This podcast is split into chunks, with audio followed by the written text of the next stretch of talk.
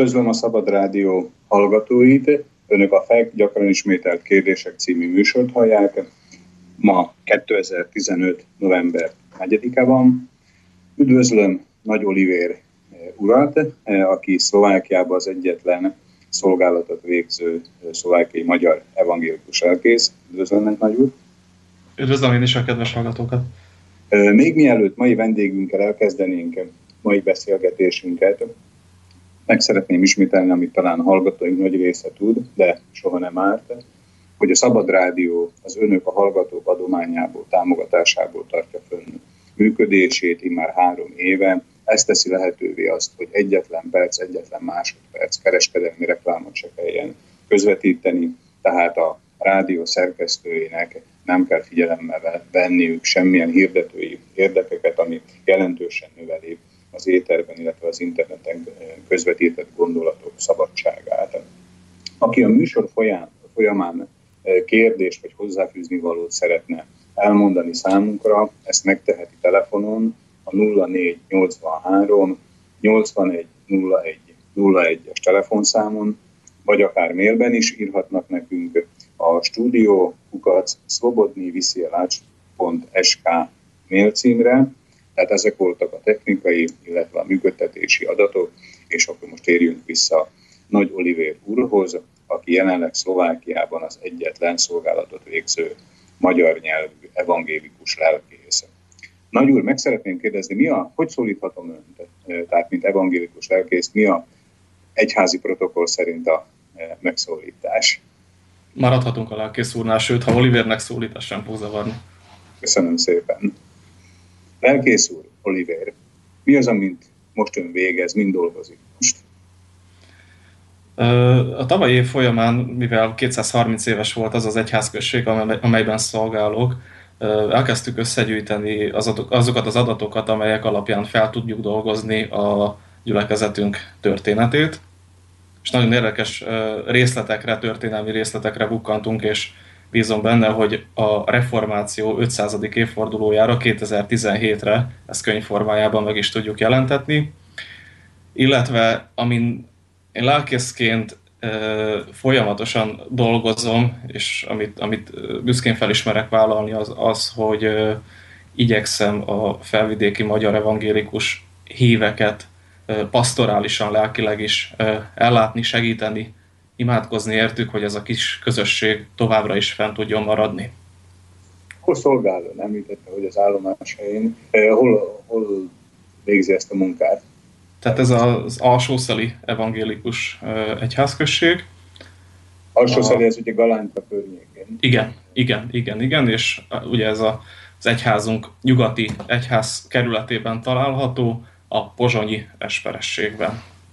Az, hogy ön az egyedüli Eh, magyarul szolgálatot végző evangélikus lelkész Szlovákiában, ez azt jelenti, hogy ön törődik az összes szlovákiai magyar evangélikussal? Ö, nem, nem. Igazából ez azt jelenti, hogy valóban én vagyok az az utolsó magyar lelkész, aki egyrészt itt végzett Pozsonyban az evangélikus teológiai karon, másrészt aki, aki tényleg igyekszik felvállalni a magyar nyelvű hívekkel folytatott munkát, de nyilván nem vagyok ebben teljesen egyedül. A többi kollégám, akik körülbelül 22 gyülekezetben szolgálnak, ahol, ahol még van igény a magyar nyelvű szolgálatra, ők vagy megtanultak magyarul, tehát nem magyar nemzetiségű, de magyarul tudó lelkészek, és hát van egy, van egy Magyarországról érkezett kolléganő, aki pedig Sajó Gömörön szolgál, úgy hívják őt, hogy Déhertné Ferenci Erzsébet, ez a, és ő szolgál az egyedüli egy ö, magyar anyanyelvű gyülekezetben, és természetesen, természetesen Magyarországról ö, alkalomattán, illetve rendszeresen átszolgálnak az ottani ö, lelkész kollégák. Tehát ö, így tudom ezt összefoglalni, és hát nyilván, nyilván ott, van, ott, ott vannak nyugdíjas kollégák, és amit kifejezetten szeretnék kihangsúlyozni, hogy, hogy elindult egy úgynevezett laikus szolgálata az egyházunkon belül, tehát nem csak lelkészek folytatnak lelki munkát, missziós munkát a gyülekezeteinkben. Értem, értem. Tehát akkor ezt úgy lehet elképzelni, hogy Szlovákia szerte több helyütt élnek evangélikusok, ugye gondolom ugyanúgy, mint katolikusok és reformátusok és Igen. más vallásúak, és ezek között egy bizonyos részük magyar anyanyelvű, és az önök egyháza arra törekszik, hogy a magyar anyanyelvűeket is magyarul tudja megszólítani. Hogyha ezt nem lehet megoldani magyar anyanyelvű lelkészsel, akkor a szlovák lelkészek tanulnak meg magyarul, vagy felolvasnak, vagy, vagy hogy, tehát ha nincs magyar lelkész, akkor milyen módon történik a magyar nyelvű kapcsolattartás? Hát bevallom őszintén, hogy igazság szerint ez az, ami komoly problémát szokott okozni. Tehát vagy az, ha abszolút nincs magyarul tudó lelkész, ez egy, ez egy óriási gondot jelent, hiszen az Isten igét az anyanyelvén hallgatni mindenkinek joga van, meg hát nyilván imádkozni is az anyanyelvünkön tudunk a leginkább. Hát ezt ugye Szlovákia területén civil metód óta ezt, ez evidencia, tehát mindenki számára világos, hogy a, az anyanyelvű hitélet az, ami legjobban közelebb hozza egymáshoz a, a földi embereket és a, az istenséget, vagy pedig az istenség igéjét. Ez, ez így van, sőt, hát ugye az evangélikus egyháznak ö, nagyon nagy szerepe van abban, hogy, a, hogy a, az Isten igéjét azt anyanyelven kell ö, hirdetni. Gondoljunk csak bele a nagy szlovák nemzetébresztők, ők általában ö, evangélikus lelkészek voltak, és, és, és bizony, bizony nagyon komoly harcot vívtak azért, hogy, hogy az anyanyelven történjen az Isten igének a hirdetése, de visszatérve azokhoz a kollégákhoz, akik magyarul szolgálnak. Vannak olyan kollégák, akik vegyes környezetben nőttek fel, és, és megtanultak magyarul, és vannak olyan kollégák, akik, akik viszont a teológiai egyetem elvégzése után tanultak meg, amit, amit külön tudok értékelni, mert, mert egy szlovák számára biztosan nem könnyű megtanulni a magyar nyelvet, és, és hálás köszönet nekik azért, hogy, hogy felvállalják ezt a szolgálatot mekkora, milyen arányokról beszélünk, tehát meg lehet mondani, hogy Szlovákiában mennyi az evangélikus vallású hívőknek a száma? A legutóbbi népszámlálási adatok alapján a szlovák köztársaság lakosságának körülbelül az 5,9%-a, ami 316.250 lelket jelent. Na most ebből... Ha az evangélikusok alapítanának egy pártot, akkor már át tudnák lépni a parlamenti tehát több mint 5% a lakosságnak, ugye? igen, igen, de az evangélikusok maradjanak csak a, a, a, az egyházuknál, és e, legyenek hozzá hűek. Viszont amit, amit igazából nem tudunk megállapítani, lévén ugye egy háromnyelvű egyházról van szó, hiszen ne feledkezzünk meg erről, hogy az evangélikus egyházat nem csak szlovákok és nem csak magyarok alkotják, hanem, hanem németek is. Igazából a nemzetiségi arányt ezt, ezt nem tudjuk hivatalosan megállapítani, erről csak óvatos becslések léteznek, és a legoptimistább becslés szerint körülbelül tízezer lélekben mérhető a magyar evangélikusok száma itt a felvidéken. Tehát ez a legoptimistább, az azt jelenti, hogy a legjobb indulattal végzett becslés, vagy hozzáállt becslés, az körülbelül tízezer magyar anyanyelvű evangélikusról tud és ugye, hogy hány lelkészre van szükség ehhez az emberhez, arra esetleg van ebbe is, hogy hány különböző faluban, városban, egy házközségbe találhatjuk meg ezt a tízezer embert? Ö, igen, igen, ö, tehát ö, tudunk arról, és ez számszerűsítve is van, hogy melyek azok a gyülekezetek, ahol igény van a magyar nyelvű szolgálatra, illetve amelyekben folyik. Ö, 24. 24, tehát, tehát. 24 olyan gyülekezet Szlovákiába, ahol van igény. Tehát ugye talán nem is az, hogy van magyar lelkész, hanem lenne igény arra, hogy magyarul folyjon az egyházi élet. Így van, magyarul, magyarul is folyjon, mert... Magyarul is. Igen, igen, igen. Ön a bevezetőben talán úgy említette, ha jól emlékszem, hogy 20-22 magyarul is beszélő szlovák lelkész van, illetve ugye van egy hölgy Sajógömörbe, ha jól emlékszem, illetve van ön alsó szelőbe. Tehát, hogyha ezt veszük, akkor kb. talán ugye le is van fedve a magyarok lakta egyházközségeknek a magyar nyelven való ellátása. Jól értem ezt? Nem rendelkezünk 20-22 magyarul beszélő lelkészsel, tehát azért ez a, ez a szám ez lényegesen kisebb. Értem. És viszont, viszont hozzá kell tennem, hogy, hogy a lelkészeink szabad akaratukból vannak megválasztva különböző gyülekezetekben, és vannak olyan, vannak olyan lelkészek, akik, akik, akik ugyan tudnak magyarul, de nem magyar anyanyelvi környezetben folytatnak szolgálatot. Értem. És hát nem szeretném, nem szeretném, nem szeretném megfeledkezni a, a nyugdíjas lelkészeinkről, illetve, illetve, illetve az egyik professzorunkról, Bándi György professzor úrról, aki, aki a teológus körökben nagyon ismert és nagyon komoly szakmai munkát végez, és emellett ő is lelkészként szolgált nagyon sokáig. A nyugdíjas evangélikus lelkészek, azok kitől kapnak nyugdíjat? Állami nyugdíjat. Ugyan, ugyanolyan, ugyanolyan alkalmazásban vannak. Ne arra, hogy ilyen kérdéseket teszek fel talán a hallgatók nevébe is, mert ugye azért a egyházi életnek e, a nem hívőkre tartozó része talán nem annyira ismert az emberek előtt. Tehát, hogy az önök státusza ugyanolyan, mint bármelyik más e, munkavállalói, tehát egy, egy e, munkaszerződés alapján végzik a munkájukat? Ez egy nagyon érdekes kérdés, és köszönöm, hogy kitérünk rá. Gyakran elő is kerül. Tudnunk kell azt, hogy, hogy, hogy az egyház, a, a kulturális minisztérium, hoz van besorolva, ugye ott létezik egy egyházügyi főosztály, és, és mi a lényegében, bár a, bár a, a püspöki hivatalok alkalmazottai vagyunk, de, de, de a kulturális minisztériumhoz tartozunk, tehát állami fizetésünk van, állami nyugdíjunk is, azt hozzá kell, hogy tegyem, hogy, hogy ezen belül viszont ö, olyan hagyományos értelembe vett munkaszerződésekkel sajnos nem rendelkezünk, mint, a, mint az összes többi ö, állami alkalmazott itt Szlovákiában. Értem. Tehát önök a, a püspöki hivatal alkalmazottjai a pénzt az állami költségvetésből kapják-e, viszont nem rendelkeznek olyan munkavállalói jogokkal, mint például a Galántától szintén nem messze levő Samsungba dolgozó emberek. Igen, igen, Értem. igen.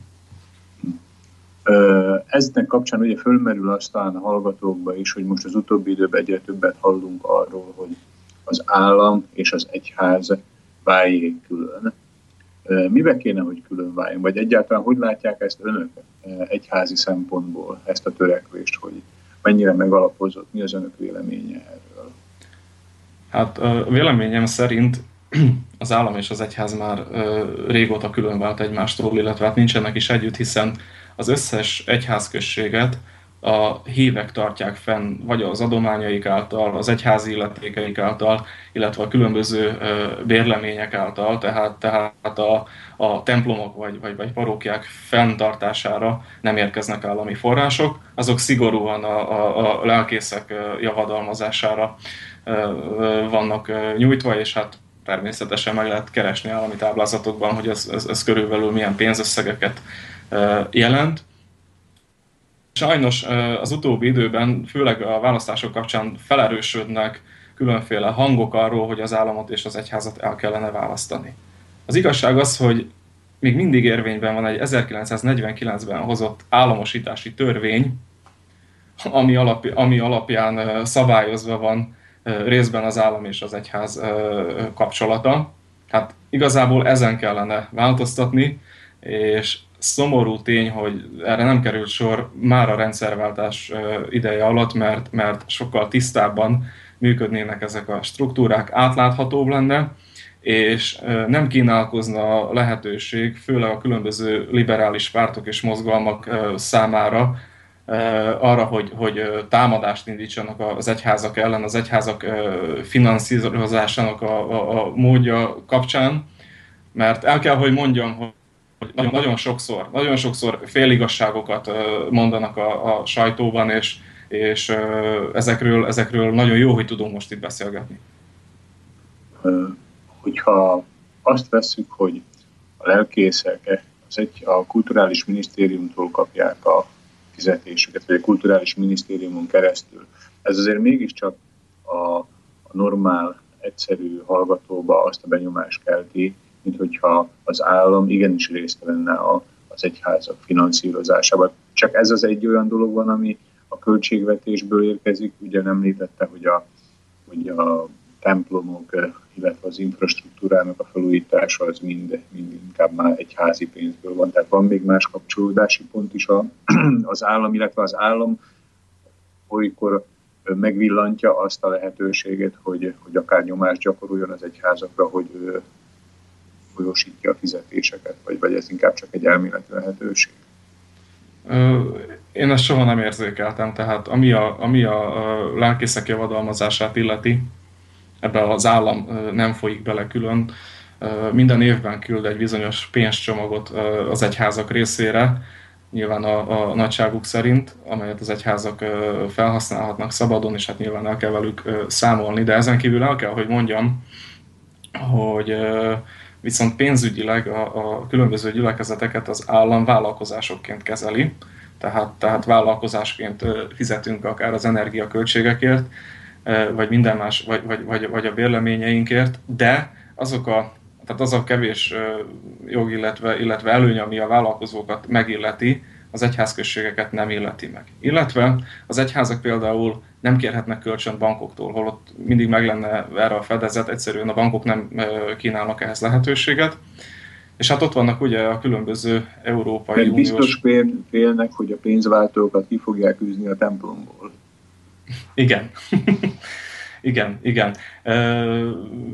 Egyébként azt tudom mondani, hogy erre, erre működnek ellenpéldák. Például Németországban a, a, az egyházak a bankokkal nagyon jó viszonyt ápolnak, mert a bankok tudják és tudatosítják, hogy az egyház egy megbízható partner.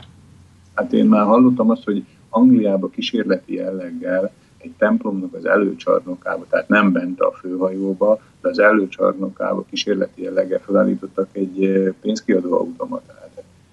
Tehát, hogy azért talán ugye ezzel egyetért elkészül, hogy ennyire azért nem kéne profán módon összefolyni a, a, a pénzvilágnak és a, az egyháznak. Biztosan nem is, nem is erre gondolok.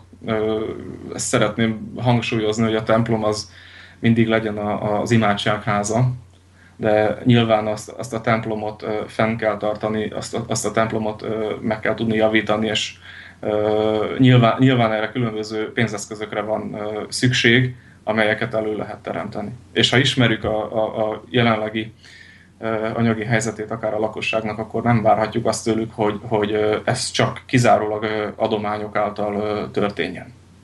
Értem, értem. Alapvetően hogyan tudnánk meghatározni az evangélikus egyház esetében, hogy miben különbözik a, a többi egyháztól? Tehát például mi a különbség az evangélikus és a katolikus egyház között?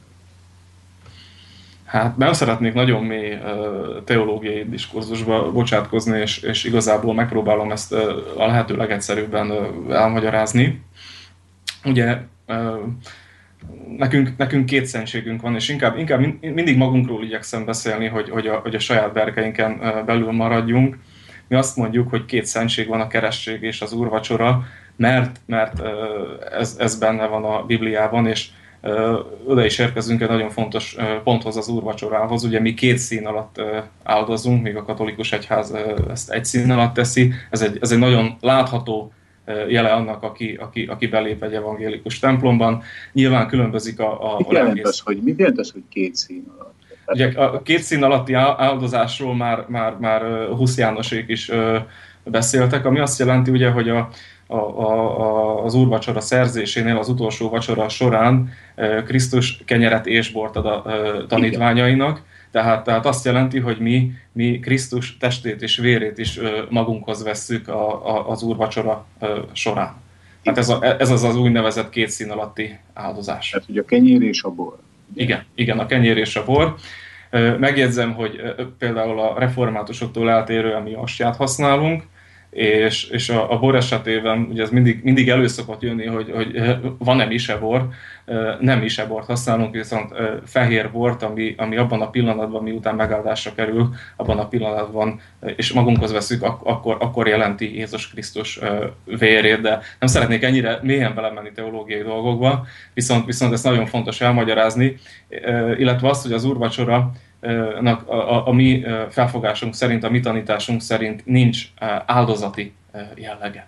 Mi ezt egyrészt azért, azért tesszük így, mert Krisztus így rendelte el, ígéret van benne, látható jele van, és, és ezáltal is várjuk Krisztusnak a második eljövetelét. És mi a három szín? Alatti áldozás. Tehát ön említette a kenyeret és a bort, és akkor a katolikusoknál mi a harmadik szín? Nincs, nincs három szín. A, a, tudtam, a, a katolikusok egy szín alatt áldoznak. Értem. Hallottam már olyat, meg tudok arról, hogy, hogy az ostyát borba mártják, de, de ez, egy ilyen, ez egy ilyen lényeges különbség. Vagy ugye néha, néha vitatott téma a, a Jónásnak a kérdése. El kell, hogy mondjam, hogy a protestáns egyházaknál is van lehetőség például a, a fülbegyónásra. Az evangélikus az egy protestáns egyház. Igen. Én sokszor halljuk ezt a kifejezést, hogy protestáns. Igen, igen, igen ez egy... Tehát a protestáns egyház az egy gyűjtő fogalom, ha jól értem, amiben beletartozik a... Az evangélikus, a református, a Aha. baptista és az összes, összes többi. És mi ellen protestálnak ezek az egyházak, hogyha protestánsnak nevezik? Tehát ezek az egyházak annak idején ugye a, a reformációt követően igazából, igazából ugye, ugye hogy, hogy nagyon, nagyon tömören összefoglaljam, a, a fennálló... Van még ja? majdnem másfél óra. Jó, jó, rendben van. rendben van, csak nem, szeret, nem szeretném teológiai témákkal. Tehát Majd nagyon teológiai... Ha, rendben ha, már, ha már nem érteném, és hogy nagyon gyorsan bekövetkezik, amikor már valamit nem értek, akkor közbe fogok szólni. Nyugodtan, nyugodtan. Tehát igazából, igazából arról, arról van szó, hogy ezek a protestáns egyházok a fennálló, fennálló egyházi rend ellen protestáltak, és igazából nem azzal a célral, ezt, ezt el szeretném mondani, nem az volt az elsődleges céljuk, hogy ők minden áron kiszakadjanak a, a, a katolikus egyházból, vagy, a, vagy az egyetlen egy egyházból. Ezt... Aha, tehát akkor az önök egyháza valamikor a katolikus egyházból jött létre szakadt ki. Minden egyház ugye, ugye azelőtt csak a katolikus egyház létezett, és e, igazából e, a reformációtól kezdve datálják azt, amikor, amikor, amikor elindult a, a maga a protestantizmus. Ugye most október 31-én emlékeztünk meg arra, hogy Luther Márton 498 esztendővel ezelőtt kiszögezte a Wittenbergi vártemplomra ajtajára 95 tételét. Értem, tehát majdnem 500 évvel ezelőtt a katolikus egyházból kiszakadt egy újabb egyház. Így van. Így van, ami, ami, ami nem, ezzel a, nem ezzel a szándékkal indult, tehát ezt, ezt uh, szeretném Hát ez a mai világban is ugye sokszor előfordul, hogy akár politikában, akár vállalkozásban, hogy szimbiózissal szaporodnak, tehát hogy egyből kettő lesz, vagy akár még több is, mint kettő. Illetve, illetve még, még, még azért ugye előtte megtörtént az úgynevezett kelet és nyugati egyház szakadás, meg hát, meg hát előtte ott voltak a valdások, vagy a, vagy a, vagy a husziták. Na, Ezek ebben is... nem menjünk most akkor bele, igen, igen. sokat idegen kifejezés, amit, amit, hogyha nincs az embernél ugye egy idegen szavakszótára, akkor megint hosszúra nyúlna. Tehát önök a protestáns egyházak közé tartoznak, mint evangélikus egyház, a katolikus egyházból szakadtak ki, majdnem fél évezrede, száz éve szinte, és ugye vannak még más protestáns egyházak is. Említette ugye a református egyházat. Kívülről nézve, tehát hogyan lehetne legjobban megvilágítani, hogy például két protestáns egyház között mi a különbség, tehát az evangélikus és a református egyház? Azt kell, hogy mondjam, hogy testvéregyházak vagyunk, tehát ezt, ezt mindig hangsúlyozzuk egymás között, és, és nagyon, nagyon jó viszony van a protestáns egyházakkal, például ugye a református egyházzal, mi elismerjük egymás szentségkiszolgáltatását, vagy, vagy, vagy sok helyen a, a, a két egyház lényegében együtt működik. Ugye Csehországban például tudni kell, hogy a, az ottani protestáns egyház az, a, az a, az evangélikus és református egyházból tevődik össze. De ami, ami, ami azt mondom, hogy, hogy ilyen, ilyen nagy különbség a, a két egyház között, ez az úgynevezett eleve elrendelés, vagy predestinációnak hívják ugye idegen szóval. Ez mit jelent? Tehát igazából ez azt jelenti, hogy a református egyház, amennyiben jól tudom és, és pontosan értelmezem, azt tanítja, hogy, hogy Isten a születésünk előtt eleve elrendeli azt számunkra, hogy, hogy, hogy hívő emberek leszünk-e, vagy, vagy nem. De, de, előre de, ugye? Igen, igen. Igen, vagy, vagy, vagy ugye az úrvacsoránál, ami, ami, ami, ami szintén azt mondom, hogy egy, egy, egy láthatója, hogy a, hogy a reformátusok kenyeret vesznek magukhoz, míg mi ö, ostját, vagy, vagy, vagy más a templomnak a, a, a berendezése. A milyen, milyen, mi, nekünk oltárunk van, nekik ú, ö, úrasztala van, tehát vagy, vagy, a, vagy a lelkész öltözete ö, más, mint egy, egy református, illetve egy, református lelkésznek, mint egy, mint egy evangélikus. Tehát e, e, nagy része a különbségeknek inkább ilyen külsőségekben nyilvánul meg.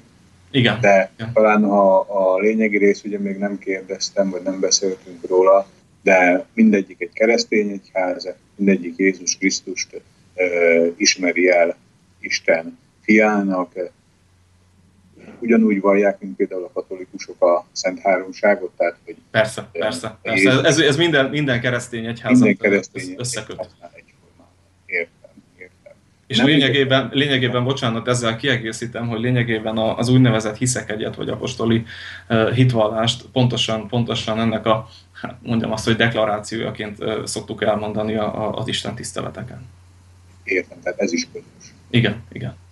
Mondja már kérem, elkész úr, hogyha hogyha ennyi közös dolog van, akkor miért szakadtak ki maguk a katolikus egyházból? hát uh, ugye, ugye Luther Mártonnak ez a, a ominózus 95 tétel kiszögezése, ez, ez nagyon nagy visszhangot váltott ki Európában.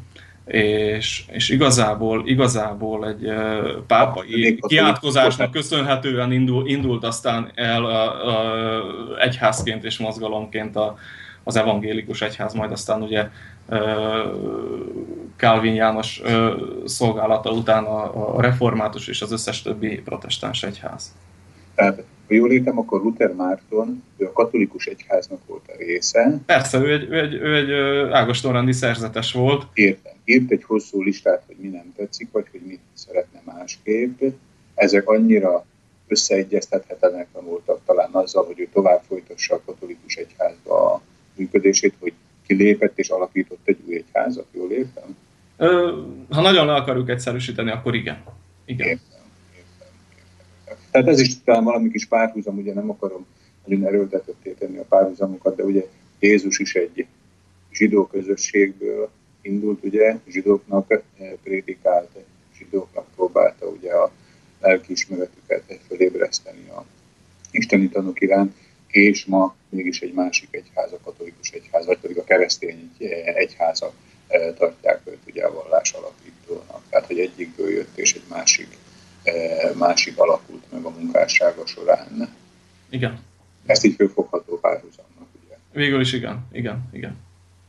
Még mielőtt a műsorunkat megszakítjuk egy zeneszámmal, talán még annyit el tudunk mondani, hogy említette, hogy a protestáns egyházak között szinte testvéri a viszony, és milyen az önök viszonya, vagy az önegyházának, az evangélikus egyháznak a viszonya a régi törzsel, a régi testtel, a katolikus egyházat. Általában milyen, a, e, milyen az elhagyott e, egyház és az új egyházak közötti viszony? Én el tudom e, mondani, és ezt tényleg tiszta szívből mondom, hogy az ökuména híve vagyok, és, és az utóbbi időben az ökuménának számos jelét tapasztalom a katolikus fér részéről is. Az ökuména ez az egyházak közötti együttműködés, a közös, közös szolgálat. Én azt hiszem, hogy az összes keresztény egyház ebben a világban egy hajóban evesz, hiszen mindannyian Jézus Krisztusban testvérek vagyunk, és, és hál' Istennek azok a gátak, meg, meg különböző, különböző politikai, egyházpolitikai, társadalmi folyamatok, amelyek lejátszódtak az egyházaink között, ezek, ezek, ezek kezdenek átmenni tényleg abban, hogy, hogy, hogy együtt tudunk szolgálni. Ugyan, ugyan a katolikus egyház bennünket nem ismer el hivatalos egyházként, de számomra egy ékes bizonyítéka volt annak, hogy, hogy mennyire, mennyire jó ez az együttműködés, hogy például Rómában Luther Luther neveztek el. Készül ön azt mondta, hogy a katolikus egyház nem ismeri el önöket hivatalos egyháznak? Igen, igen, igen, ez fennáll, tehát, hát ez tehát, egy nagyon, nem... nagyon érdekes kérdés.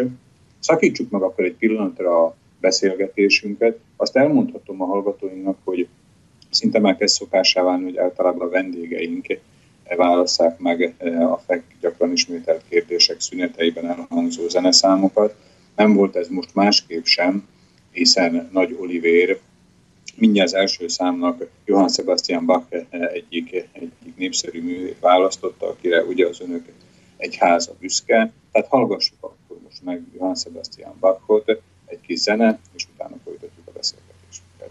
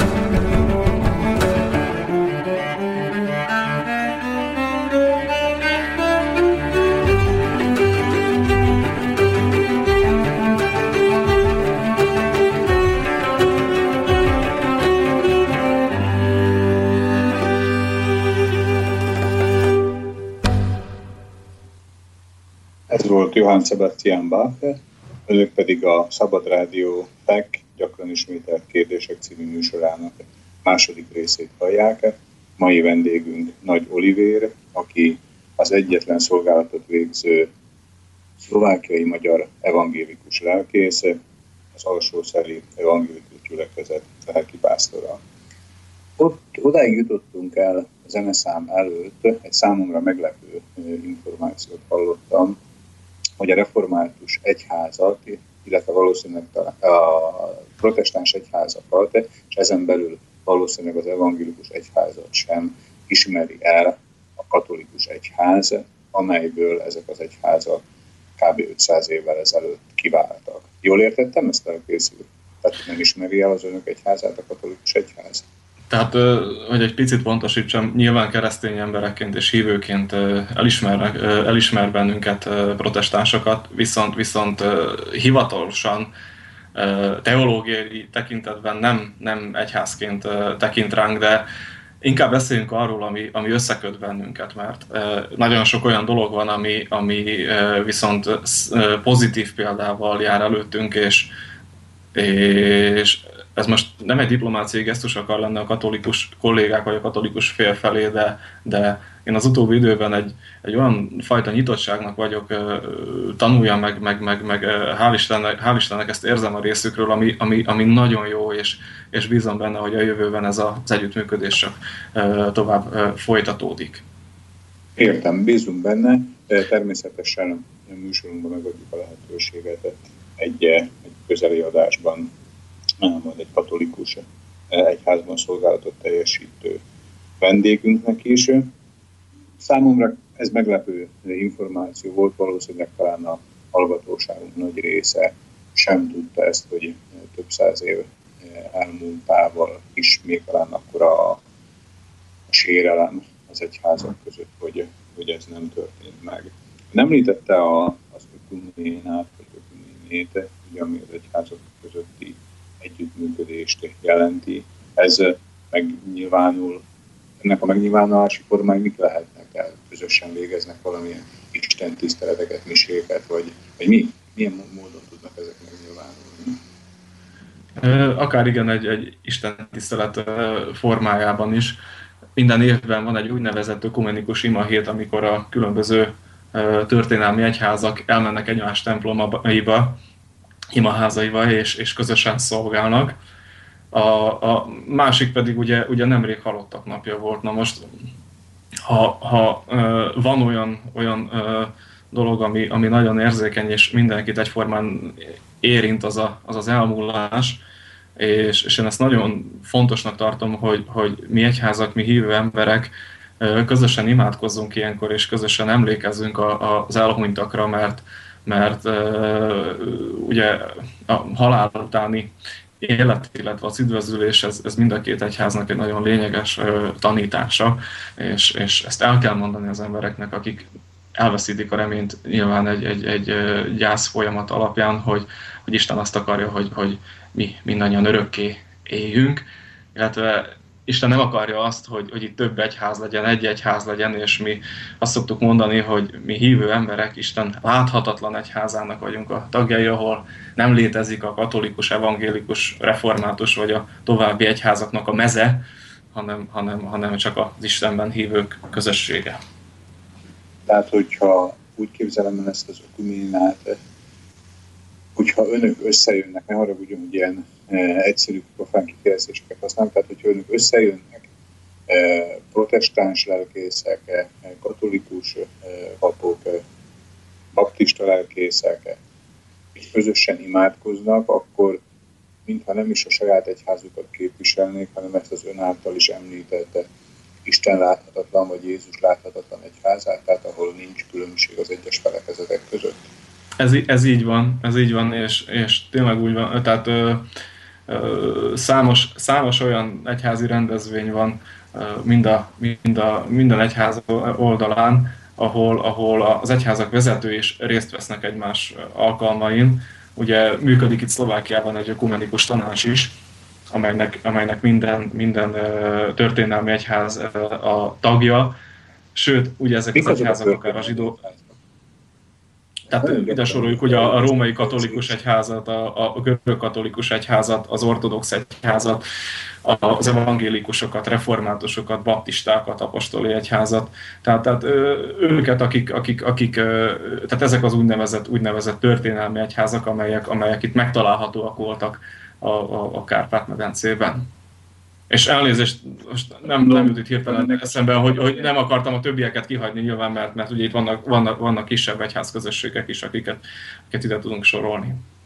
Értem, tehát ugye ezt a, ezt a szintet azért el kell érni, gondolom, valamilyen tradícióval, tehát bizonyos évig a maga az egyház működik. Igen. Gondolom, hogy az önök egyháza 500 éve működik, akkor ezt már biztos teljesítette a történelmi egyháznak a, az ismérvét.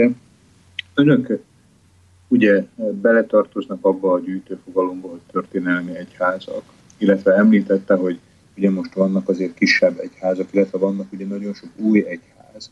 Hogyan tekintenek a történelmi egyházak az új, kisebb egyházakra?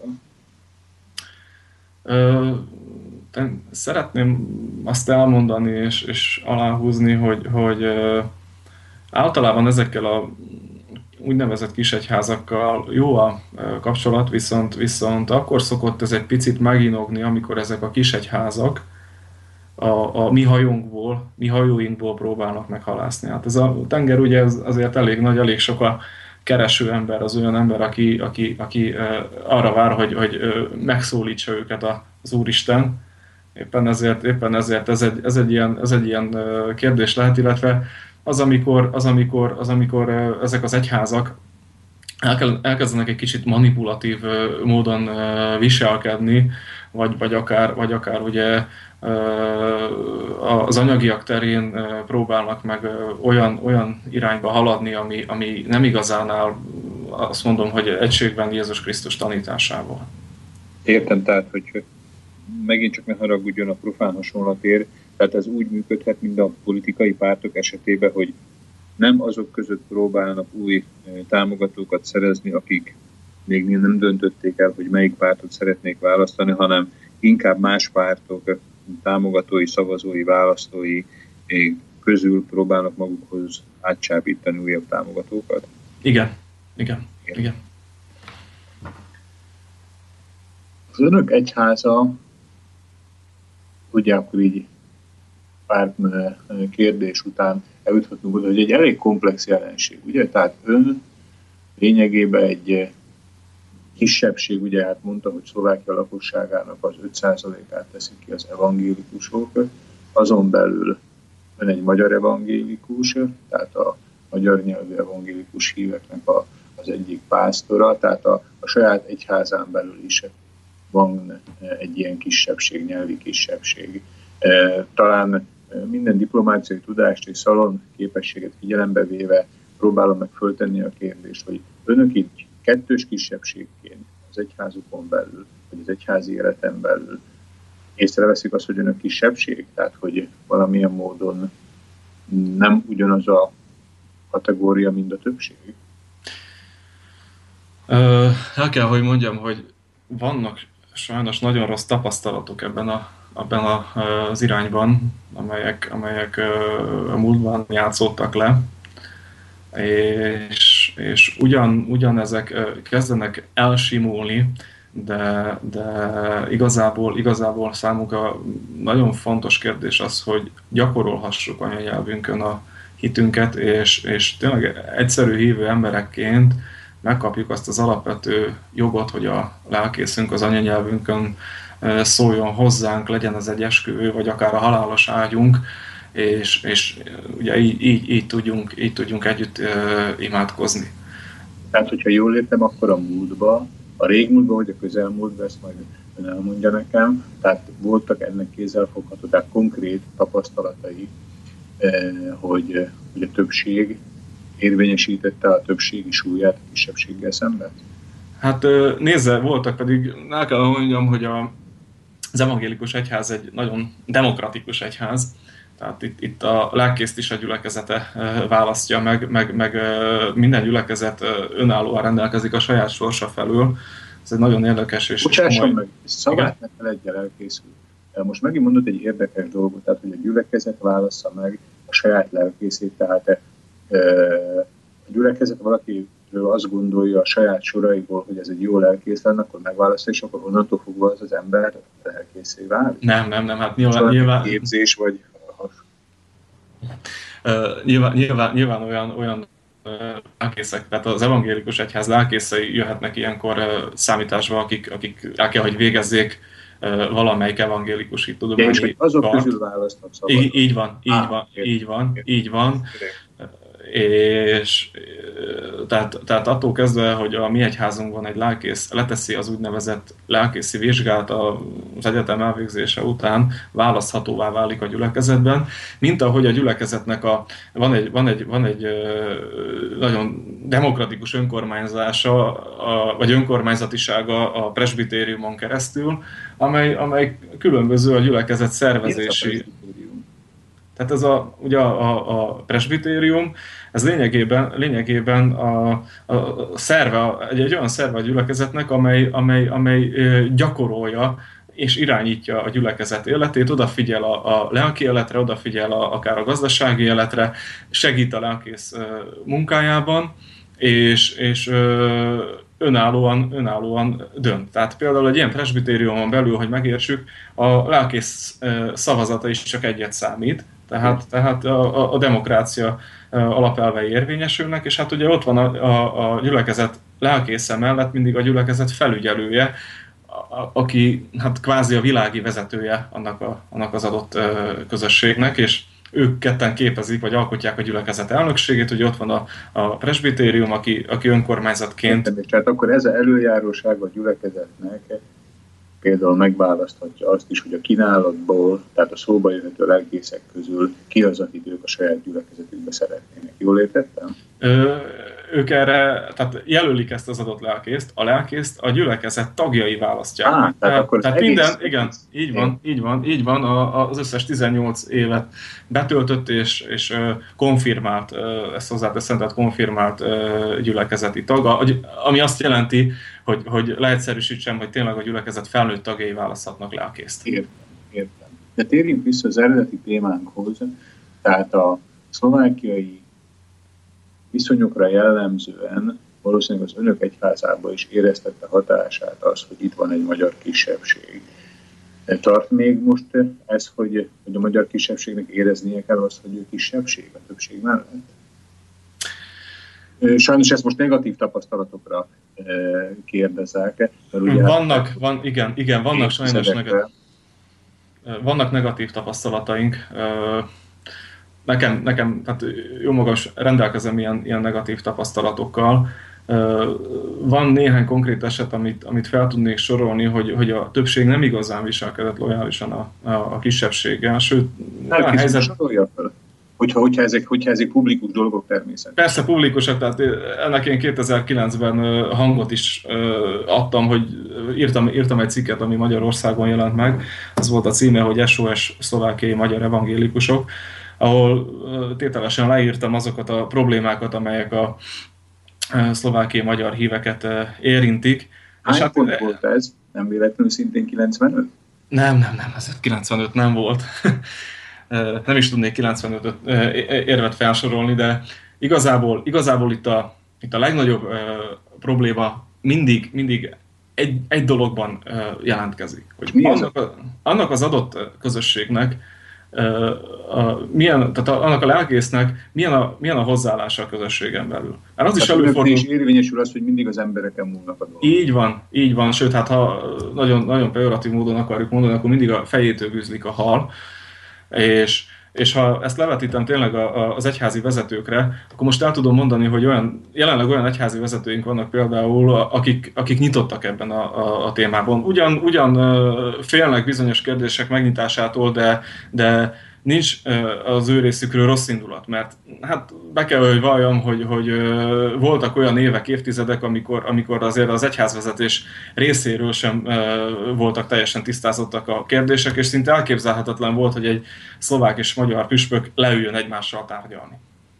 Hm.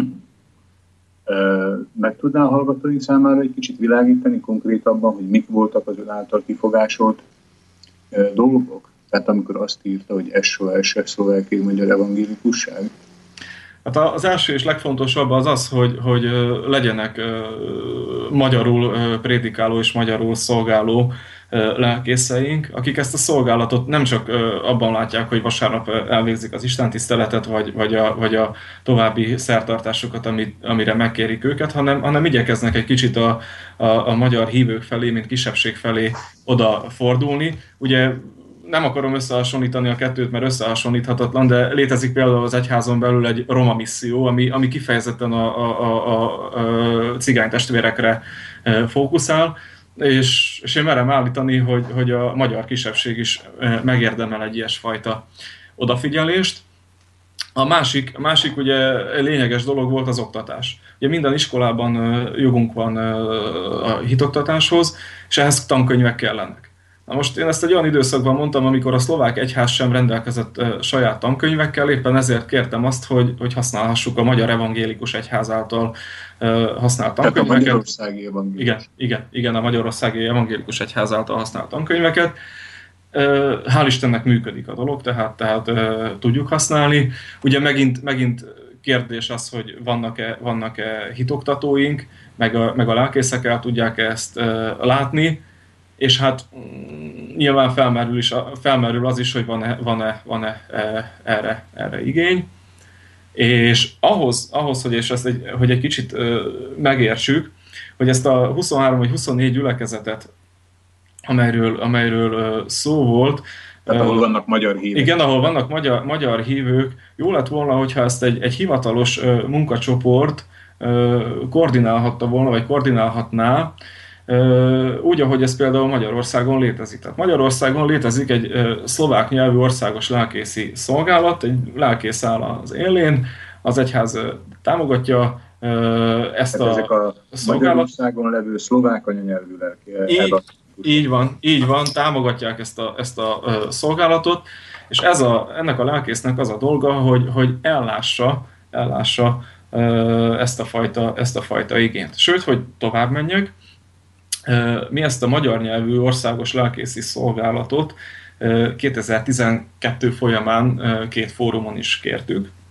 Az egyik ilyen fórum az az volt, ahol a szlovákiai és a magyarországi evangélikus egyházak partnerszerződést kötöttek egymással, és mi joggal ugye hivatkozva itt a reciprocitás kölcsönösség elvére kértük ezt, sajnos nem került be a szerződésbe, majd aztán ugyanebben az évben szeptemberben megjelent a, az úgynevezett nemzetiségű minimum, itt felvidéken ugye az akkori magyar pártok, illetve a szlovákiai magyarok kerekasztala fogalmazta meg ezt a kiadványt, amelyben szintén ott szerepel a magyar nyelvű országos lelkészi szolgálat, amely pontosan azt lenne hivatott végezni, tehát, tehát egyrészt, hogy, hogy lelkileg... Majd ön is megírt a cikkébe. Igen, igen, igen, és amit fontosnak tartok, hogy innen a felvidékről kerüljenek ki magyar, magyar lelkészek. Tehát, hogy ne Magyarországról kelljen nekünk leigazolnunk lelkészeket, hanem itteniek legyenek, akik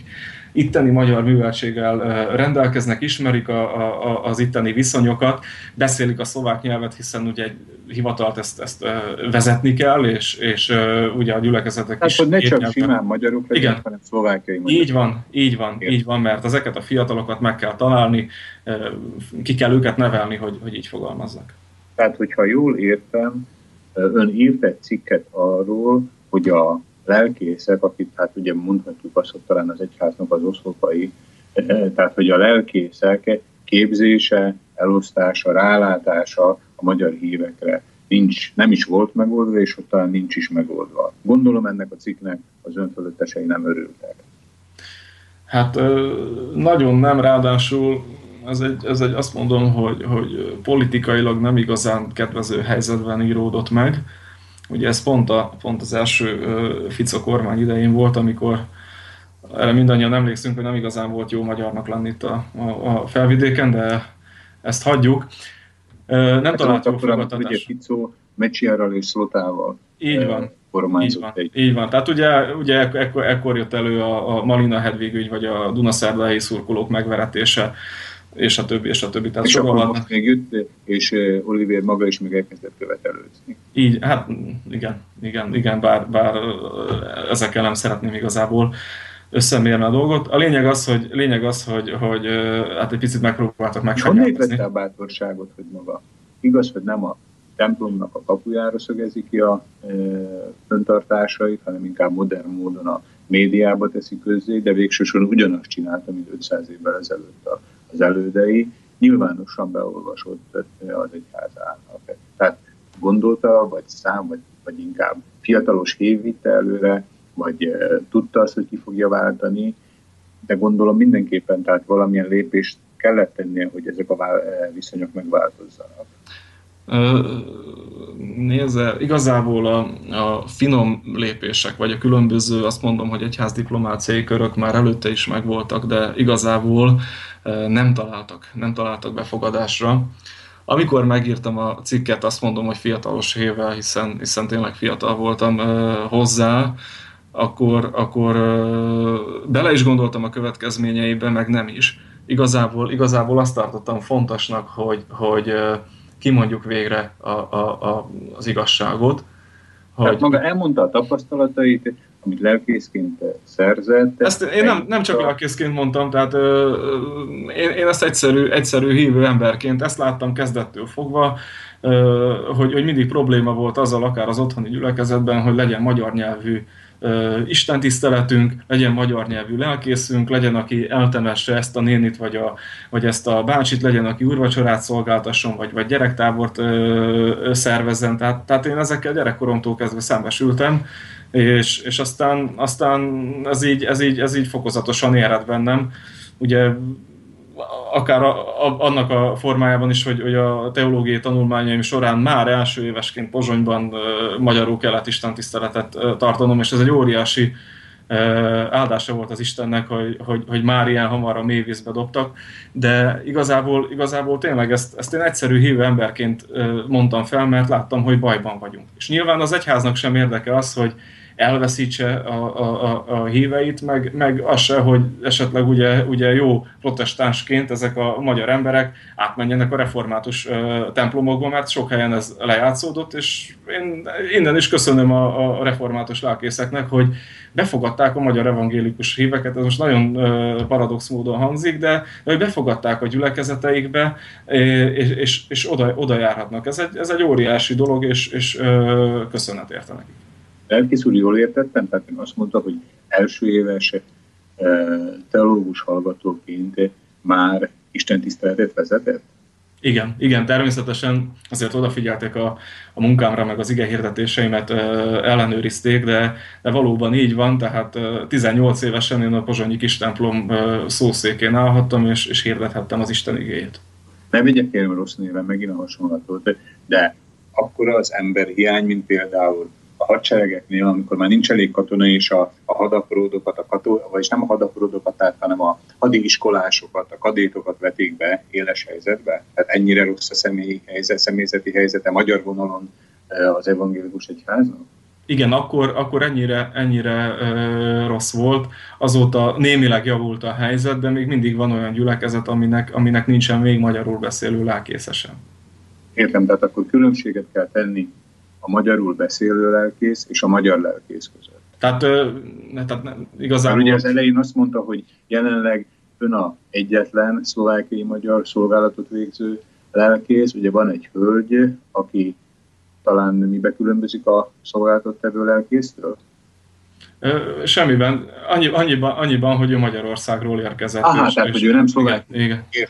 És az összes többi magyar nyelvű istentiszteletet, vagy pedig egyházközösségi munkát olyan szlovák kollégák végzik el, akik tudnak magyarul is. Igen, így van, így van.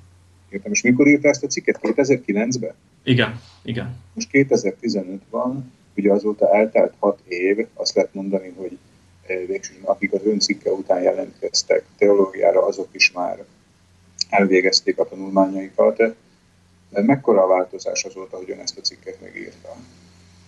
Nem tudok arról, hogy, hogy jelentkezett volna az evangélikus teológiára azóta magyarul beszélő lelkész vagy teológus. Tehát ez a, ez a komoly problémánk. Aha, és... várj, egy pillanatra, lelkész Tehát akkor a probléma nem csak az, hogy a képzés nincs megoldva, hanem az, hogy nincs, nincs jelentkező, tehát nincs, nincs igény. Igen. Hogy valaki evangélikus lelkésznek képezze ki magát. Így van, így van. Egy általános jelenség, tehát nagyon-nagyon lecsökkent az evangélikus teológiára jelentkezők Igen. száma, de, de ezen belül ugye sajnos, sajnos azt kell, hogy mondjam, hogy beérett, beérett valahol az a munka, illetve hát az a, az a, az a oda nem figyelés, a különböző magyar közösségekben, pontosan ezáltal, hogy, hogy a gyülekezetekből nem jönnek Pozsonyba a teológiára magyarul, magyar vagy magyarul tudó emberek. Értem, értem. Hát szerintem műsorunknak a harmadik részét még ezzel a témával egy kicsit eltölthetjük, ez egy nagyon érdekes, nagyon érdekes összefüggés, tehát ugye, hogy a lehetőségek ugye némiképp megkérdeződtek, másrészt pedig maga az igény is arra, hogy valaki evangélikus teológiát végezzen el. Na, de egy óra lesz, egy perc múlva. A következő zeneszám, amit Nagy Olivér lelkész úr választott, az a Piramis Együttes Becsület című dala, tehát hallgassunk most egy kis zenét, és utána folytatjuk beszélgetésünket. Tehát most zene. Oh.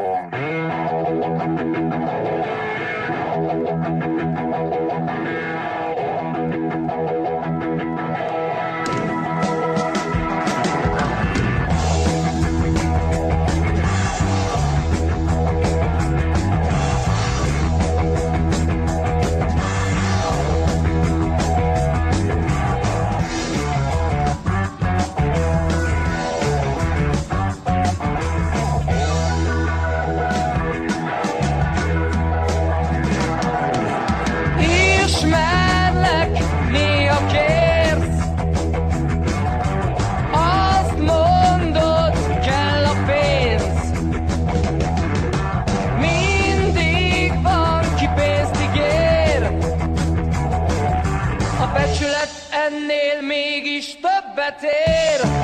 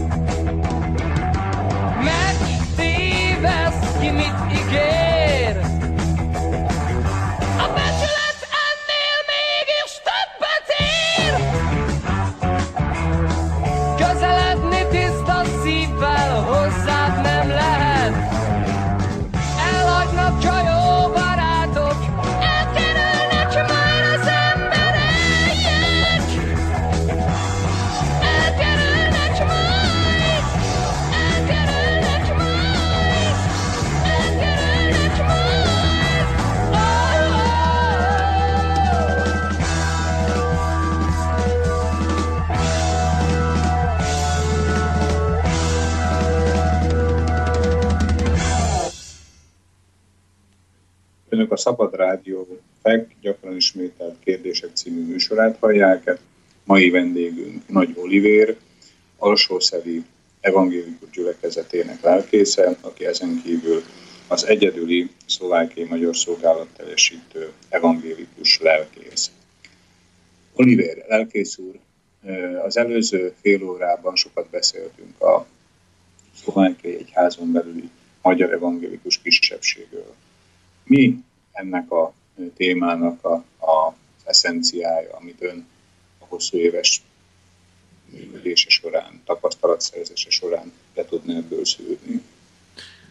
Hát igazából az, hogy egy, egy, tényleg egy bibliai példával éljek, mindig kisnyájakról van szó. És ezek a kisnyájak, ugye a kicsiségükből kifolyólag mindig félnek. Félnek attól, hogy megszűnnek, félnek, félnek a, a nagyobbtól, ami nem biztos, hogy mindig a helyes út, de részben ezért érthető is.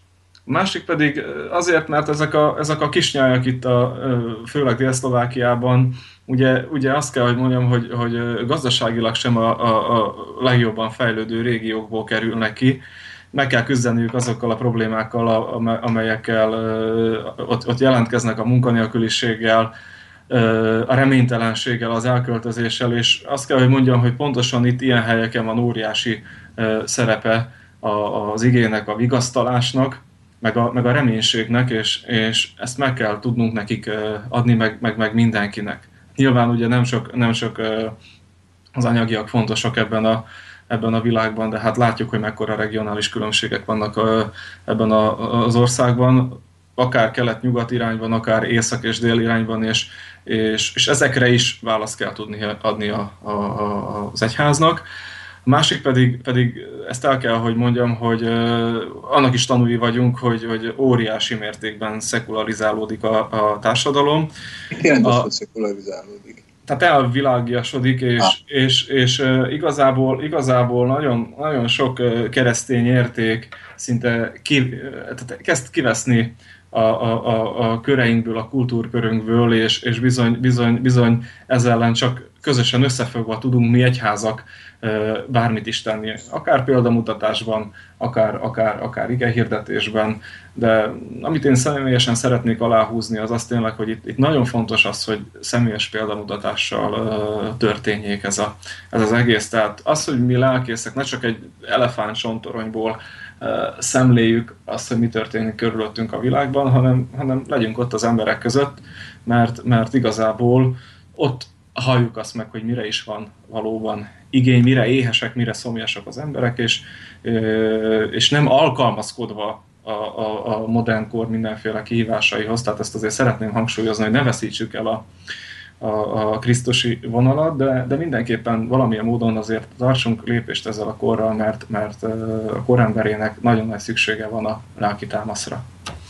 Elkészül. Ezekkel gondolatokkal valószínűleg nem is lehet nem egyet érteni. Azért engedjen meg még egy fél kérdést. Érteni valami, tehát mit szóltak az önfelettes ehhez az íráshoz? Tehát röviden nem akarok én természetesen önöknek a belső dolgaikba vájkálni, de tetszett ez a cikk? Neutrális? Nem, nem, nem, nem. Nagyon, nagyon nagy felháborodást váltott ki belső egyházi körökben. Viszont... De ön továbbra is lelkészként szolgál. Igen, igen, de, de akkor mindenféle ilyen, ilyen, ilyen fegyelmi eljárásokat próbáltak, próbáltak félreállítani, de, de Isten hatalmas módon cselekedett, és ezt el kell, hogy mondjam mindenkinek, ugyanis a püspökeink és az egyházvezetés figyelmét arra, hogy itt valamit tenni kell ebben a helyzetben, egy, egy szlovák kollégám irányította rá, mind a mai napig hálás vagyok neki. Tehát ő azt mondom, és nem kategorizálni szeretném magunkat, hogy egy, egy, egy magyarul megtanult szlovák kolléga volt, aki azt mondta, hogy mindenben igazam volt a cikkben, sőt, hogyha elveszük a nemzetiségi előjelet, akkor ezek a problémák jelen vannak az egyházban, a részéről is egy ilyen belső kritika volt, és, és én azóta azt mondom, hogy egy, egy picit szabadabban lélegzünk, ami, ami kétségtelenül jó ahhoz, hogy, hogy, hogy végezzük a szolgálatunkat. Azt mondom, hogy teljesen amatőr, laikus módon tesszük ezt, de találkozunk itt az országban a, a magyar evangélikus hívekkel,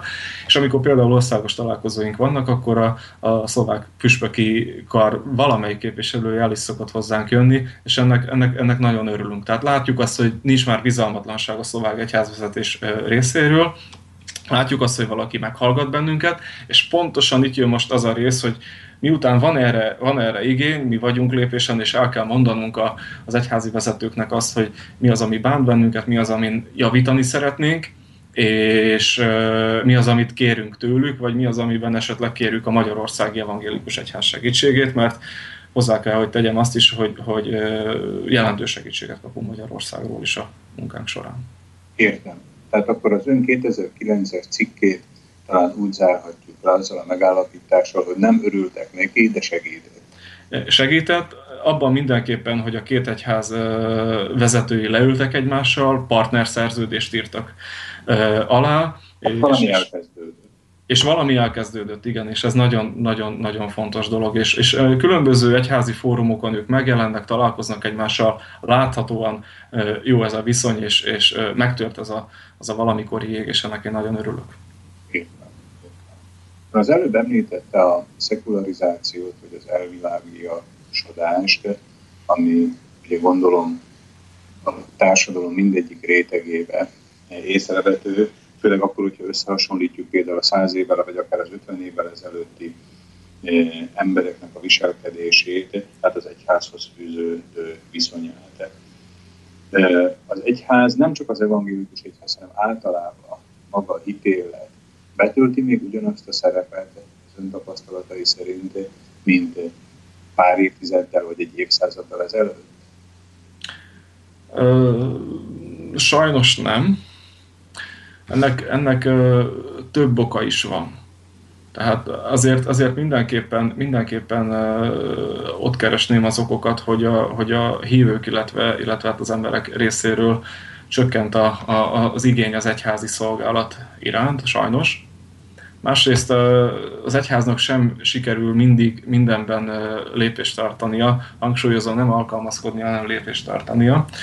Erre, erre nekünk, kell, nekünk kell ráerősíteni. És látjuk, hogy amikor ráerősít valaki erre, akkor ez mindig jobban működik. Ha most tényleg, tényleg most a, elnézést a katolikus testvérektől, de, de velük is pozitívan szeretnék példálózni, van egy olyan pápájuk most, aki, aki ha megjelenik a sajtóban, akkor szereti őt a sajtó, ha valamit elmond, akkor erre, erre odafigyelnek, és, és én úgy látom kívülről, hogy ez a, ez a római katolikus egyháznak nagyon, nagyon jót tesz.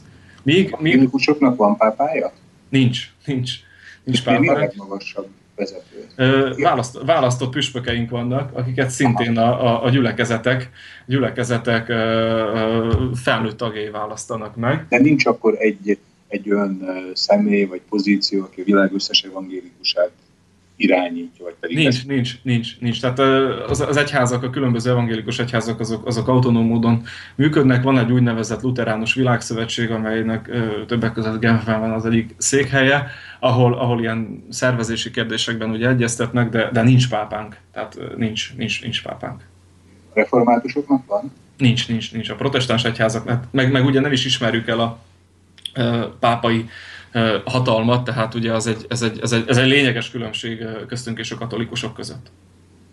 Tehát egyik protestáns egyháznak sincs egy központi vezetője, aki valamilyen módon kormányoz, vagy utat mutat, vagy pedig kinyilatkoztat. Nincs, nincs, nincs, nincs ilyen. Visszatérve az előbbi elvilágiasodás kérdéséhez, hogyha kérdésemet nagyon röviden és úgy, úgy teszem föl, hogy Félnek még az emberek Istentől? Hát félnek ugye, élő példa az egy, és, és nem akarom pont a, a, az utóbbi napokban történtek szellemében ezt a poént elsütni, de, de kénytelen vagyok, hogy egy zuhanó repülőben ugye nagyon kevés az ateista. Félnek az emberek a, a, az Istentől, meg, meg, meg nem is. Ha bajban vannak, akkor általában, általában félnek, meg jobban odafigyelnek rá, illetve hát, okolják, okolják. Mindenki hívővé Ugye? Így van, így van, így van.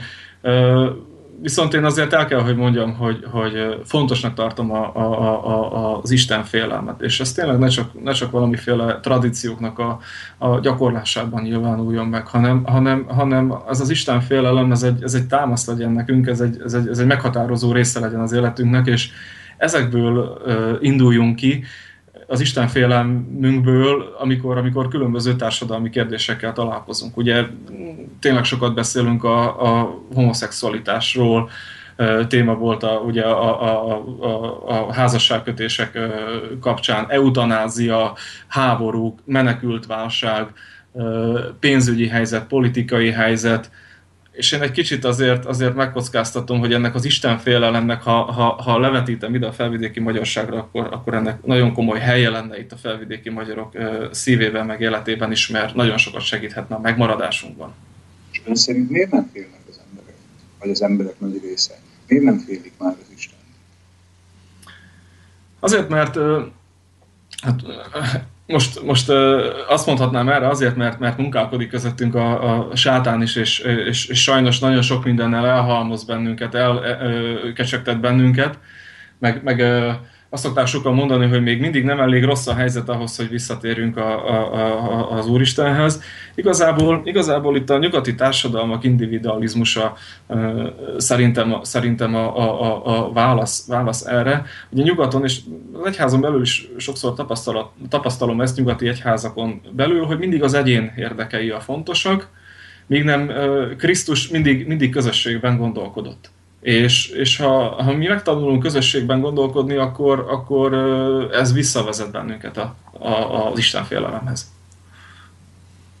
Tehát ön bízik abba, hogy az a mondjuk úgy megtart, tehát korlátozó erő, ami az emberek számára valamiféle megállt parancsot, egy bizonyos határnak az át nem lépését jelentette, tehát amit ugye közösen azt mondjuk, hogy Isten félelem, hogy ez eh, vissza fog térni eredeti pozíciójára, tehát hogy ismét a társadalomnak a nagy része be fogja tartani a isteni vagy a Jézusi normákat? A jelek sajnos nem ezt mutatják. Tehát Európában semmiképpen sem, viszont ha megnézzük a világnak a, a, a többi részét, akkor azt látjuk, hogy olyan helyeken növekszik a kereszténység, ahol betiltják. Tehát most képzeljük el, hogy Kínában elmennek a, az emberek templomba, ahova előtte regisztrálni kell, mert nem férnek be, és utána onnan viszik őket azonnal a börtönökbe, majd ezek a börtönbe került emberek megtérítik a többi, többi rabot. Észak-Koreában ugyanez játszódik le. Ugye mi, mi, micsoda érdekesség, hogy, hogy ilyen helyeken terjed a kereszténység, míg itt Európában, a, a jól lakott Európában ennek épp az ellenkezőjét e, látjuk. Én azért azzal szeretném kiegészíteni ezt az Isten félelmet, hogy ez ne csak, ne csak valamiféle ilyen, ilyen, ilyen haragvó, úrtól való félelem legyen, mert nem ebben áll az egész. Isten maga a szeretet. Tehát Isten a tökéletes szeretet, és, és megmenteni akar bennünket. Tehát nekünk el kell fogadnunk azt, amit, amit ő, ő nyújt nekünk, mert, mert erre van nekünk szükségünk. A bűnbocsánatra. Nagyon, tehát rengeteg depressziós emberrel találkozunk, akinek sok minden terheli a, a, a, a okkal vagy ok nélkül a lelkét, és, és lehet, hogy tényleg csak a feloldozásra vár ezek alól, ezek alól a bűnök alól, meg arra, hogy valaki elmondja neki, hogy ember, tér vissza oda, hová vissza kell térned, indulj tiszta lapokkal, és, és meglátod, hogy jobb lesz neked. Tehát, vagy ha, vagy ha ez, ez, ez nem megy, akkor, akkor uh, itt, itt a közéletben is nagyon sokszor meg kell nyilvánulnunk nekünk lelkészeknek, el kell ezt mondani, akárki akármit mond, de, de a különböző közösségi oldalakon reagálni kell azokra, azokra a megnyilvánulásokra, amelyek az előttem elmondottaknak ellentmondanak. Szerint ennek alapján, amit mondott a lelkész úr, a lelkészek, papok, egyházi emberek miért nem vállalnak akkor nagyobb közéleti szerepet? Tehát miért nem, miért nem aktivizálják magukat a politikában? Hát konkrétan a, vállalnak. Meg, meg ugye, ugye ez egy nagyon, nagyon, nagyon vékony jég, hogy, hogy meddig, meddig vállalunk szerepet a közéletben. Mert, mert rögtön, ha, ha úgy, utóbbi idők tapasztalása az, hogyha egy lelkész közéleti témákhoz hozzá szólna, akkor azt mondják, hogy hát a pap ne politizáljon, meg hirdesse csak az Isten igéjét, meg nem tudom.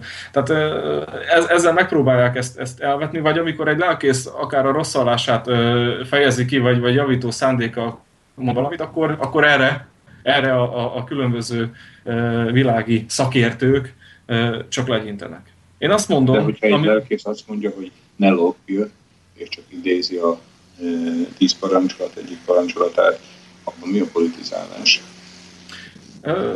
Erre azt mondják, hogy az egyházak évszázadokon keresztül meglopták az embereket, kizsákmányolták őket, és akkor itt tényleg elfelejtik azt hozzátenni, hogy az egyházak például mekkora szerepet vállaltak a, a, a szeretett szolgálatban, vagy, a, vagy az oktatásban, vagy, vagy, vagy az árvák a felkarolásában, vagy a, vagy a börtönökben. Tehát azért, azért mondom, hogy, hogy itt nagyon, nagyon éles és, és kemény párbeszédek tudnak kialakulni.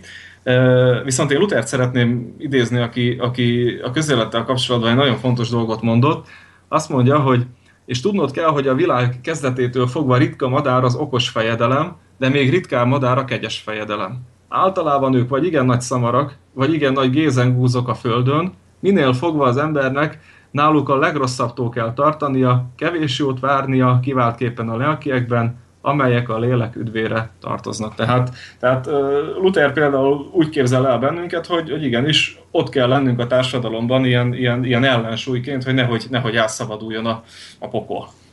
Én is úgy gondolom, hogy tehát az, a, az a, az intézmény, aminek most már akár az önök egyházában évszázadok óta, vagy pedig a katolikus egyház, ugye ahol azt mondjuk, hogy két évezrede, tehát meghatározott erkölcsi keretei vannak a jó és a rossz közötti különbségtételre, tehát ugye, hogy vagy az ember a lelkiismeret alapján, vagy az isteni törvények alapján meg tudja határozni, hogy honnét terjed, meddig terjed a jó, és honnét kezdődik a rossz, hogy ezt miért ne lehetne áttemelni a, a társadalomba, tehát most a 21. században is. Ennek kapcsán az merül fel bennem, hogy ugye vannak mindig keresztény színezetű, vagy pedig nevükben is keresztény pártok, itt Szlovákiában is ugye a kereszténydemokrata mozgalom, vagy régebben volt ugye a magyar kereszténydemokrata mozgalom. Ebben az önök egyháza mennyire e, tud, vagy jelenleg van e, aktívan benne ezekben a politikai tömörülésekben? Ez egy nagyon érdekes dolog, mert az evangélikus egyház, és ugye főleg a szlovák evangélikus egyház nagyon is kivette annak idején a, a, a részét a, a, a politizálásban. Hát ugye gondoljunk csak a Stúrékra, a Stúr generációra, vagy, vagy, vagy, vagy akár Martin Rázusra, vagy, vagy az összes többi evangélikus körökben ismert politikusra, ez sajnos eltűnt. Holott azt mondom, hogy, hogy helye van a társadalomban, helye van a különböző kereszténydemokrata mozgalmaknak, de azért, azért mindenképpen egy elvárás ő feléjük, hogy ők, ha felveszik a keresztény nevet, akkor ez, ez ne csak egy, ne csak egy vezetéknév legyen, bocsánat, hogy így mondom, hanem, hanem, hanem egy, egy minőségjelző is. Ami, ami, ami pontosan abban kell, hogy megnyilvánuljon, hogy ott ezek a dolgok másképp mennek, mint a, a, a szomszéd politikai pártban. Itt ezek a dolgok tiszták, őszinték és, és hazugságmentesek. Az önök egyháza konkrétan benne van most a kereszténydemokrata mozgalomban? Tehát, hogy nem, hát nincs, nincsenek, tehát, tehát nincsenek, nincsenek egyházi, egyházi pártok. Mindenki, mindenki, tehát ezt azért el kell, hogy mondjam, hogy a mi egyházunk ebben a, ebből a szempontból szabad, engedélyezi azt is, hogy, hogy a lelkészei különböző politikai pártoknak a, a tagjai legyenek. Azt mindig elmondják a, a, a vezetőink, hogy vigyázzunk, mert ez nagyon vékony jég, és, és bizony nem szabad Isten csató, hogy egy, hogy egy lelkész a politikai ö, hovatartozása miatt megossza a gyülekezetét. Ezt mondom én, mert ö, van ezzel a tapasztalatom, és nagyon-nagyon-nagyon oda kell figyelni. politizált lelkész? Hát ha az önkormányzati politizálást annak lehet nevezni, akkor, akkor igen, meg, meg van, van véleményem a különböző társadalmi jelenségekről, amit, aminek azért, azért én hangot adok. Volt már olyan, hogy ez kiváltotta bizonyos politikusoknak a nem tetszését, de, de el kell, hogy mondjam, hogy, hogy én mindig jelenségekre igyekszem rámutatni, és ha kritikus vagyok, akkor, akkor ezt tessék elfogadni és javítani rajta. Mondom ezt szavazóként. Tudná, tudná konkrétizálni? Ez például legutóbb mi volt az, ami miatt ön úgy érezte, hogy egyházi kereteken kívül is meg kell szólalnia? Ha valaki figyeli a, a, az itteni különböző közéleti fórumokat itt, itt, itt a felvidéken, azért, azért én elég gyakran hozzá szoktam szólni bizonyos jelen, jelenségekre, Igazából, igazából engem az szokott zavarni, amikor, amikor különböző tényeket összemosnak az adott szerzők, és, és sarkítva nem valósan adják tovább, és, és ezekhez a dolgokhoz én, én hozzá szoktam szólni, legyen, legyen ez különböző, különböző sajtóorgánum. De például legutóbb mi volt az, amit ön hozzászólt? a, a, a legutóbb, legutóbb tehát igazá, igazából hogy a, hogy, a, hogy a tájra térjünk. Tehát én most nagyon, nagyon őszintén felvidéki magyar emberként szeretnék megnyilvánulni, aki ugyan Nyugat-Szlovákiában él, de, de Vodrökközből származik, és, és nagyon sok minden kavarok bennem. Honnét származik konkrétan? Nagy tárkányból. Nagy tárkány. nagytárkányból származom, de, de, de hogy, hogy elmondjam igazából, amit akarok. Számomra felvidéki magyar emberként nagyon fontos az, hogyha megjelenünk a, a, a politikai szintéren, akkor, akkor nekünk itt a szlovákokkal szemben, és nem a szlovákok ellen fel kell tudnunk, egységesen kell tudnunk felvonulni. És éppen ezért én, én nagyon, nagyon nem vagyok a híve annak, hogy itt, hogy itt például több politikai párt próbálja megképviselni a, a, az itteni magyarok érdekeit. Most is azt mondom, egy, egyetlen egy társaság, nyilván, nyilván azzal, hogy, hogy ezt valakinek össze kell fognia, nyilván azzal, hogy, hogy itt a, a, a vélemény szabadságára nagyon sokat kell adni, de, de ezt egyetlen egy politikai szubjektumnak kellene, kellene itt folytatni, a, nevezzük ezt felvidéki magyar érdekképviseletnek. Most már értem, hogy mire gondolhattak a, az önök előjárója, amikor azt mondták, ugye, hogy egy politikai gondolattal a lelkész esetleg több pártra tudja, vagy meg tudja osztani az egyház közösséget. Gondolom az ön egyház községében is vannak olyanok, akik vallják ezt a nézetet, illetve vannak olyanok, akik, akik másképp gondolják ezt. Vannak, vannak meg hát nézze, nézze az én egyházközségemben sem ideális a helyzet, meg lehet engemet ezzel, ezzel vádolni. Egy dologra, egy dologra viszont fel kell, hogy hívjam a figyelmet. Én egy kétnyelvű közösség lelkésze vagyok, éppen ezért a szlovák-magyar témákra nagyon ügyelek. Én nem titkolom azt, hogy, hogy magyar vagyok, meg, meg magyar az identitásom, de mivel a szlovák hívek az én közösségemben kisebbségben vannak, én kisebbségben, vagy halmozottan kisebbségben élő emberként soha nem bántanám a saját kisebbségemet. Tehát mindig az a célom, hogy megpróbáljak, megpróbáljak nekik kedvezni, ennek ellenére bevallom őszintén, hogy ennek, ennek nincsenek, nincsenek nagyon nagy eredményei, viszont akik rendszeresen hallgatnak, azok tudják, hogy, tudják, hogy miről beszélek.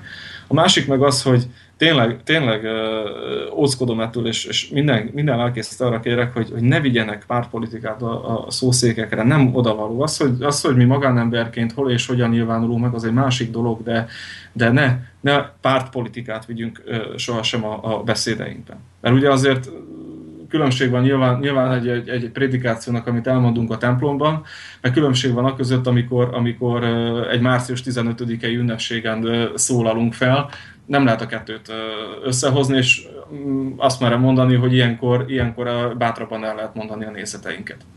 Hát ugye, ugye volt, volt számos olyan evangélikus lelkész, aki ezt például megtette, hogy a saját köreinkben maradjunk. Ott, van, ott volt Pozsonyban Rázgapál, hát történetesen ő az életével fizet. Még egyszer a nevet, ha megismételni? Rázgapál. Rázgapál.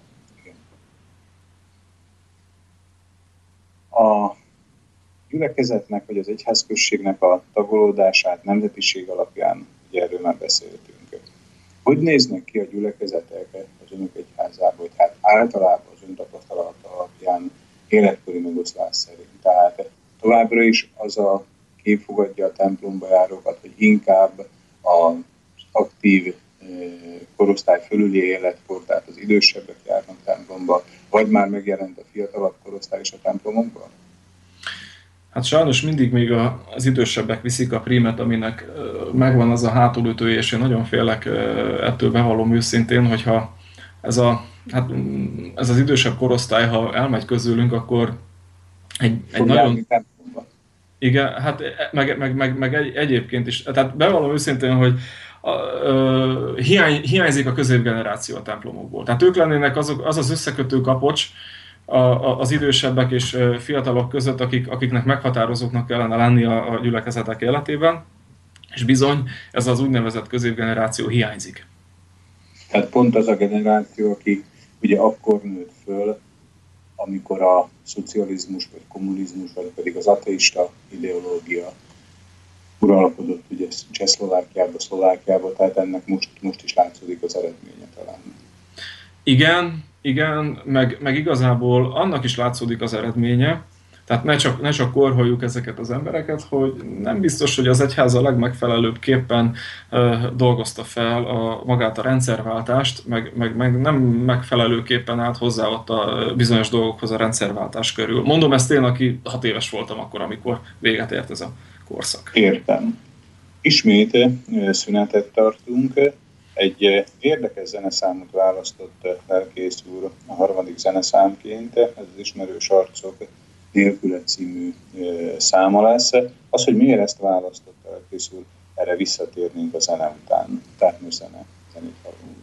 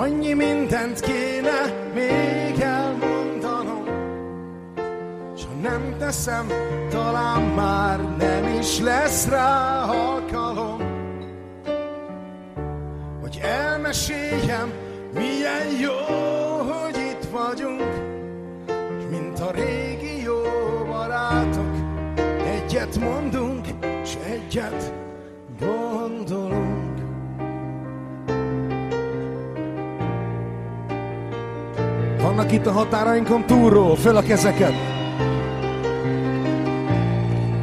Isten hozott benneteket, testvérként. Itthon vagytok.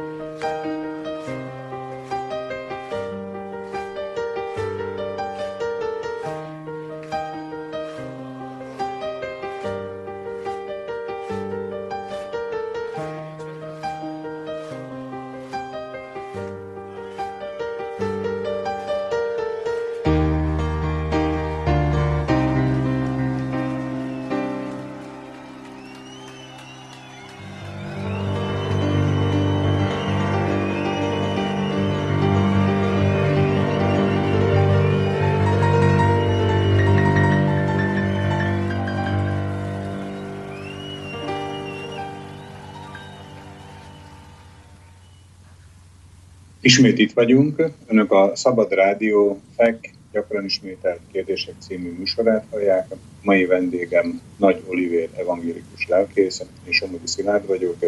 Elérkeztünk műsorunk negyedik negyedéhez. Az előbb hallott szám pedig az Ismerős arcok nélküle című dala volt, Lelkész úr, amikor ön javaslatot tett, hogy milyen számokat játszunk be a mai adásba, ennél a számnál említette, hogy egy érdekes, különleges apropója van a számnak. Mire gondoltak akkor?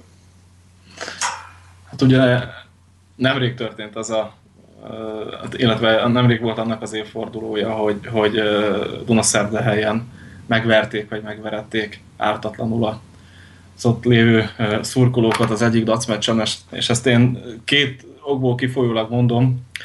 Egyrészt, egyrészt dac szurkolóként fáj ez az egész, másrészt felvidéki magyarként, hogy egy olyan esettel állunk szembe, ami igazából szemléltette azt, hogy mi az, mi az a, a mód és mérték, ahová, ahová az államhatalom elmegy és el tud menni, hogyha, hogyha erődemonstrációról van szó.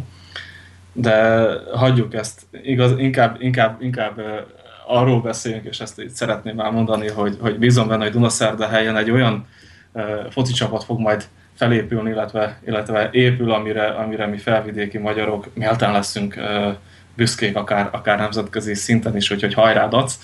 Ezt azért fontosnak tartottam elmondani, és, és hát nyilván érzelmi okokból is választottam ezt a ezt a uh, számot, meg, meg azért, hogy elmondjam, hogy nem csak, nem csak dacra van uh, szükségünk itt a felvidéken, hanem nagyon, nagyon sok olyan uh, észszerű és jó kezdeményezést uh, látunk a, a, a politikán kívül, ami, ami az itteni magyarságot uh, hivatott uh, szolgálni és, és én ebben, ebben, ebben, ebben egy, egy, egy, egy kicsit azt mondom, hogy a, hogy a, hogy a, a sajtunk gyengébb, tehát, tehát itt, azért, itt azért lehet, hogy erősíteni kellene. Hát akkor az előbb hallott zeneszám egy mementó volt arra, ugye az évekkel ezelőtt történt eh, brutális eh, nézőverésre, ugye, ami a Dunaszerbehelyi stadionban lejátszódott, sajnos eh, ugye eléggé negatív eredményekkel, ami az ott megverte néhány szurkolót érinti, és ha jól értem a szavait, mivel én egyet tudok érteni, hogy ugye ezek mai napig nem történt meg annak a kimondása, hogy itt, ahogy ön is említette, tehát a hatalomnak egy erő, erőfitoktatásáról volt szó, én magam is ott voltam ezen a mérkőzésen, akkora aránytalanságot, a beavatkozás aránytalanságát, mint azon a meccsen történt, nagyon ritkán lát az ember még tévéhíradókban is, úgyhogy teljesen meg tudom ezt érteni. Úgy gondolja, hogy hogy a szerdahelyi fotballcsapat, hogy egy kicsit egyházon és politikán kívüli vizekre emezzünk, hogy a szerdahelyi fotballcsapat be tudja tölteni még én azt a, azt a helyét, amit valamikor évtizedekkel ezelőtt betöltött, hogy a szlovákiai magyarságnak egy emblematikus megnyilvánulása, tehát egy szlovákiai magyar hungarikumként tud működni? Én bízom benne, hogy ez így lesz. Tehát én, én bodrok közöként mondom, hogy annak idején, mikor megjött az új szó, akkor mindig, mindig azt néztem meg, hogy hogyan uh, játszott a DAC. Uh, most hál' Istennek van lehetőségem is kimenni meccsekre, amikor uh, csak tudok. És, és bízom benne, hogy igen, a, a DAC az egyik ilyen uh, hungarikum lesz. Annyit azért szeretnék elmondani, viszont a másik oldalra, hogy azért arra oda kell figyelni, hogy, hogy, hogy hogyan szurkolunk, és tényleg egy konkrét esetet mondok. Volt szó rendőri túlkapásról, én szólok a szurkolói túlkapásról is. Tehát amikor, amikor itt az idén a magyar válogatott játékosát telitorokból szitták a szurkolók, illetve a felmenőit, ezzel, ezzel határozott mértékben nem értek egyet. Tehát, tehát azért, azért, azért én arra szólítok fel mindenkit, hogy, hogy vegyünk vissza az ilyenfokú radikalizmusból, mind a mellett, hogy, hogy hát hol máshol nem mondhatnánk el véleményünket, ha egy foci meccsen. Ezért járunk sokan, ezért a hangulatért is járnak, nem csak a játékért, de, de természetesen a focin kívül van, van, van más is itt ebben az országban, tényleg kultúra, hagyományok, ezeket is jó lenne megőriznünk, ápolnunk, és, és hát és ugye ott vannak az iskoláink, ami, ami, ami, ami tényleg egy nagyon komoly szívügyem. Ahogy előbb mondta, gyermekkorában több száz kilométerre Dunaszerdehelytől lakott, ott nőtt föl, mégis teljesen magáénak érezte a Dunaszerdehelyi futballcsapatot. Gondolom ez elsősorban amiatt lehetett, mind hogy ez akkor ugye több tízezer ember, vagy akár százezer embernél is hasonlóképpen működött, hogy a szlovákiai magyarságnak egy formába öntött, konkretizált megnyilvánulása lehetett ez a futballcsapat. Szerint az elmúlt évtizedekben nem kopott meg, vagy hogy látja, tehát maga a nemzet, mint hívó szó, tehát ami alá be lehet sorakozni, nem kopott-e meg, vagy ugyanazzal a súlyjal, ugyanazzal a vonzá, vonzerővel e, mutatkozik az emberek előtt, mint volt az abban az időben, amikor a szerdai fotballcsapat a sikerei csúcsán volt. Hát nézze, a nemzeti kérdést nagyon sokan és sokféleképpen megkoptatták. Én elmondom, és ezt, ezt, ezt nagyon sok helyen hangoztatom, hogy a politika nem a szentek közössége, de, de bizonyos bizonyos mértékben felelőtlen, felelőtlen politikusoknak köszönhető az, hogy, hogy, hogy nincs, nincs megfelelő hívószava a, a, a nemzeti ügyeknek itt a felvidéki magyarság körében. Részben, részben ebben mi magyarok is felelősek vagyunk, mert, mert van bennünk egy ilyen megfelelési kényszer, egy ilyen Stockholm-szindróma, amiről nagyon sokat beszélünk, de, de én azért fontosnak tartom azt is elmondani, és jelképesen szeretném ezt ö, ö, ö, szemléltetni, hogy minden párt, a fiatal aktivistáit, nekik ingyen van a vonaton az utazás, ültesse be Pozsonyba, és menjenek el a déli vonalon ö, egészen Tiszacsernyőig, és nézzék meg ezt az országot, hogy mi az, ami igazából rombolja az itteni felvidéki magyarságot. Nyilván és itt el, el akarom mondani azt, hogy kenyéren is él az ember, azt fogjuk látni, hogy Érsekújvár után, mintha elvágták volna, volna az országot, mindenféle, mindenféle e, téren, és, és e, ez egy, ez egy nagyon fájó pontom nekem, hogy, hogy ekkora, ekkora regionális különbségek vannak, ekkora megosztottság van, pártmegosztottság itt ebben az országban. Szerintem sok mindenkinek fáj ez velem, velem egyformán, attól függően, hogy ki kire szavaz és nem szavaz, mert sajnos sokan vannak, akik nem mennek el szavazni, de, de aztán ez nagyon sok helyen lecsapódik az iskolaügyünkben, tehát, tehát azt látjuk, hogy, hogy nem csak a születések fogynak, hanem, hanem fogynak azok a gyerekek, akiket magyar iskolába íratnak, fogynak, fogynak azok a magyar fiatalok, akik itt szeretnének maradni ebben az országban, holott én is azt mondom, hogy azért el kell menni külföldre, és egy kicsit megpróbálni az életet, és visszajönni, itthon hasznosítani az ott megszerzett tapasztalatokat, de, de nagyon, nagyon komoly társadalmi lemorzsolódásnak vagyunk az utóbbi években a tanúi, és, és én ezt, ezt most szeretném itt, lehet, hogy nem fognak ezért szeretni, de, de a, a politikusaink nyakába varni, mert erről nagyon-nagyon nagy részben ők tehetnek. Hát igen, ugye a rendszerváltás óta most már beltelt egy negyed évszázad, e, tehát e, ez alatt sok mindent lehetett csinálni, nem csinálni. Hát legyek egy kicsit a, e, az ördög ügyvédje, és fordítsam meg az előbbi helyzetet, tehát amikor azon, azon gondolkodtunk, hogy olyan a nemzetnek van-e még elég vonzereje ahhoz, hogy hívószóként működjön, mágnesként működjön az embereknél. Ön az utazásai során, amikor sok-sok emberrel találkozik, hogy látja, hogy mi ma a legnagyobb vonzerő? Mi az, ami a legkönnyebben be tudnak sorakozni az emberek? Hát azt hiszem, hogy rátapintott erre, de, de hát végül is érthető, hogy, hogy mindenki, mindenki szeretne boldogulni. Viszont egy, egy, egy, egy dolog, ami, ami mögé oda tudnak sor, sorakozni, hogy, hogy a szülőföldjükön akarnak. Tehát sok mindent el lehet mondani a felvidéki magyarságról, de azt nem, hogy ne ragaszkodna a szülőföldjéhez. És hogyha megteremtődnének azok a lehetőségek szülőföldön belül, vagy régión belül, hogy a, a, az emberek ott maradhassanak, nyilván nem választana senki sem, senki sem más hazát magának. Tehát ez, a, ez az egyik legfontosabb dolog, és, és mondom, hogy szerepe van ebben, szerepe van ebben a, a hitnek is. Tehát most nem akarom azt mondani, hogy egy hívő ember a nemzetiségében is jobban megmarad, mert ez, ez nem feltétlenül van így, de, de azt mondom, hogy például a hitélet is lehet egy, lehet egy kapocs, ahogy a, ahogy a kultúra is, vagy a, vagy a csemadok, vagy a hagyományőrzés meg, meg hát igazából még egyszer elmondom, hogy, a, hogy az oktatásügy. Tehát minden, minden ott kezdődik az óvodáinkban, a, a, a, folytatódik a, az iskoláinkban, ezt kellene megőrizni. És ahogy én így, így, így látom nagyjából a közeletet, hát mindenki, mindenki, minden párt, minden mozgalom szeretné megőrizni a maga módján a, a, a, az anyanyelvi oktatást, és hát... Ez nagyon érdekes jelenség, ugye, amikor e, mindenki Sault, vagy hogy is mindenki önállóan Jézus király, de mégis Saul hallatszik. Tehát, hogy mindenki jót szeretne, de az eredmény mégis egy teljesen más, eh, más képet mutat. Ugye hát, hogyha ha jól tudom, a legutóbbi népszámlálás eredményei azt mutatták, hogy több mint százezerrel, vagy megközelítőleg százezerrel kevesebb a magukat magyarnak valló szlovákiai állampolgároknak a száma, miközben eh, ugye ez, ez, egy, ez egy hosszú folyamat. Tehát, hogy mindenki jót akar, de mindenki azt szeretné, hogy növekedjék a magyarok száma, közben ez a szám csökken.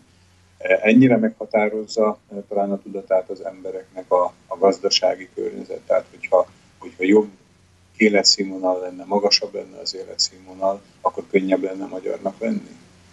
Nem, nem, hát azért, azért itt mondjuk ki, hogy, hogy több olyan trauma is ért a felvidéki magyarságot, amelyek erre kihatással vannak. Tehát kezdve, kezdve Trianontól folytatva, folytatva a lakosság cseréig, a kommunizmus, a, a, a mesiár korszak, tehát, tehát ezek, ezek, ezek mind, mind rányomják a, a, a társadalomra a bélyegüket, és, és ki kell, hogy mondjuk, hogy, hogy, hogy igen, ezeknek köszönhető az a, az a jelenlegi helyzet, amiben itt vagyunk, és, és hát még egyszer mondom, ez nem kritika akar lenni, mert én nem tudom és nem voltam ott azokban a helyzetekben, amikor a, a felelős és megválasztott politikusaink döntéseket hoztak, vagy, vagy nem hoztak, vagy nem álltak ki valami mellett, de, de pont, tehát nekik, nekik ebben óriási szerepük volt a rendszerváltás után, hogy segítsenek ezt visszatartani. Mondom, biztos, hogy nagyon sok jó és pozitív dolog született, de, de valahol, valahol azt mondom mégis, hogy van ott egy adósság a részükről.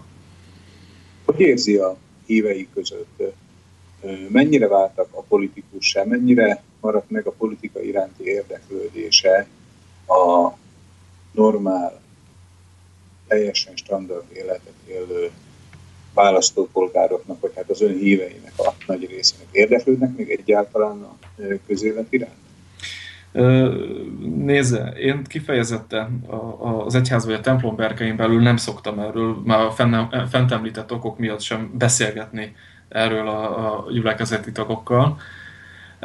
Viszont, viszont ugye az ember nyitott szemmel jár a világban, és, és jó, ha így járunk, és, és azt látom, hogy, hogy akár velem együtt is sokan, sokan elveszítették az illúzióikat, mert, mert azt látják, hogy a dolgok nem abban az irányban haladnak, ahogy, ahogy ez elvárható ö, lenne.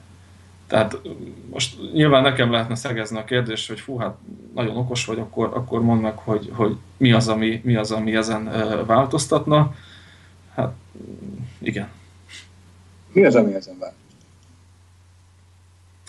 Ezt én elmondom, elmondom lelkészként, és lehet nekem ebben igazat adni, vagy, vagy, vagy, vagy ellentmondani, de én valahol, valahol azt tartom, hogy ugye mi kisebbség vagyunk. Egy kisebbségnek mindig összetartóbbnak kell lenni a többségnél. Ráadásul azt tapasztaltuk mindig a szlovákok részéről, hogy ők csodálták ezt a valamikori e, magyar egységet. Nekünk most már van arra módunk, hogy akár e, iskolákban, és gondolok itt főleg a felsőoktatási intézményekre, megtaláljuk azokat a, a, az embereket, akik, akik itt vezetői lehetnek a, a társadalomnak, meg hát nem csak a felsőoktatási intézményekben, mert, mert én azt mondom, hogy óriási helye lenne már itt végre a józan paraszti észnek és józan paraszti gondolkodásnak ebben, a, ebben az egészben, de ami, ami a legfontosabb az az, hogy, hogy erkölcsös, elhivatott emberek lépjenek a politikába, akik nagyon jól tudják azt, hogy, hogy a, a, az élpolitizálás megteremt egy bizonyos egzisztenciát, éppen ezért ne a különböző érdekcsoportok kiszolgálása legyen a, az előtérben ő náluk, hanem, hanem, hanem, hanem megtenni minél többet a közösségükért. A többi szerintem, szerintem jön magával, és, és én ezt nem irigylem egyik politikustól sem, hogyha jobban él, mint én, viszont, viszont nem tűröm azt, hogy ne tudja, hogy mennyibe kerül egy kiló kenyér. Értem, tehát hogy ne, ne szakadjanak el a, a Igen. Így van, így van, mert, mert ugye az emberek ezt, ezt érzékelik a, A, a, a, leginkább, hogy, hogy ezek az emberek kiszakadnak tőlük, mintha magasabb kasszhoz tartoznának, holott, holott ez nem így van. Nyilván, nyilván nem így van, és hát a politikus is ember, ahogy a lelkész is ember, és hát azért magunkba is tekintek, hogy, hogy nekünk is bűnös emberként sok vaj van a fülünk mögött, de, de igazából magyar, felvidéki magyar politikusnak lenni, főleg egy Eszterházi János örökséget felvállalva, az egy óriási, óriási felelősség, teher is, kihívás is, kísértés is, és én minden, minden jó hiszemű felvidéki magyar és jó szándékú felvidéki magyar politikusnak kívánom azt, hogy, hogy ezt sikerüljön véghez vinnie. Tehát ez, ez fontos, és, mm, és lehetőleg úgy, hogy ezt egységesen tegyék, tehát ezt hozzáteszem.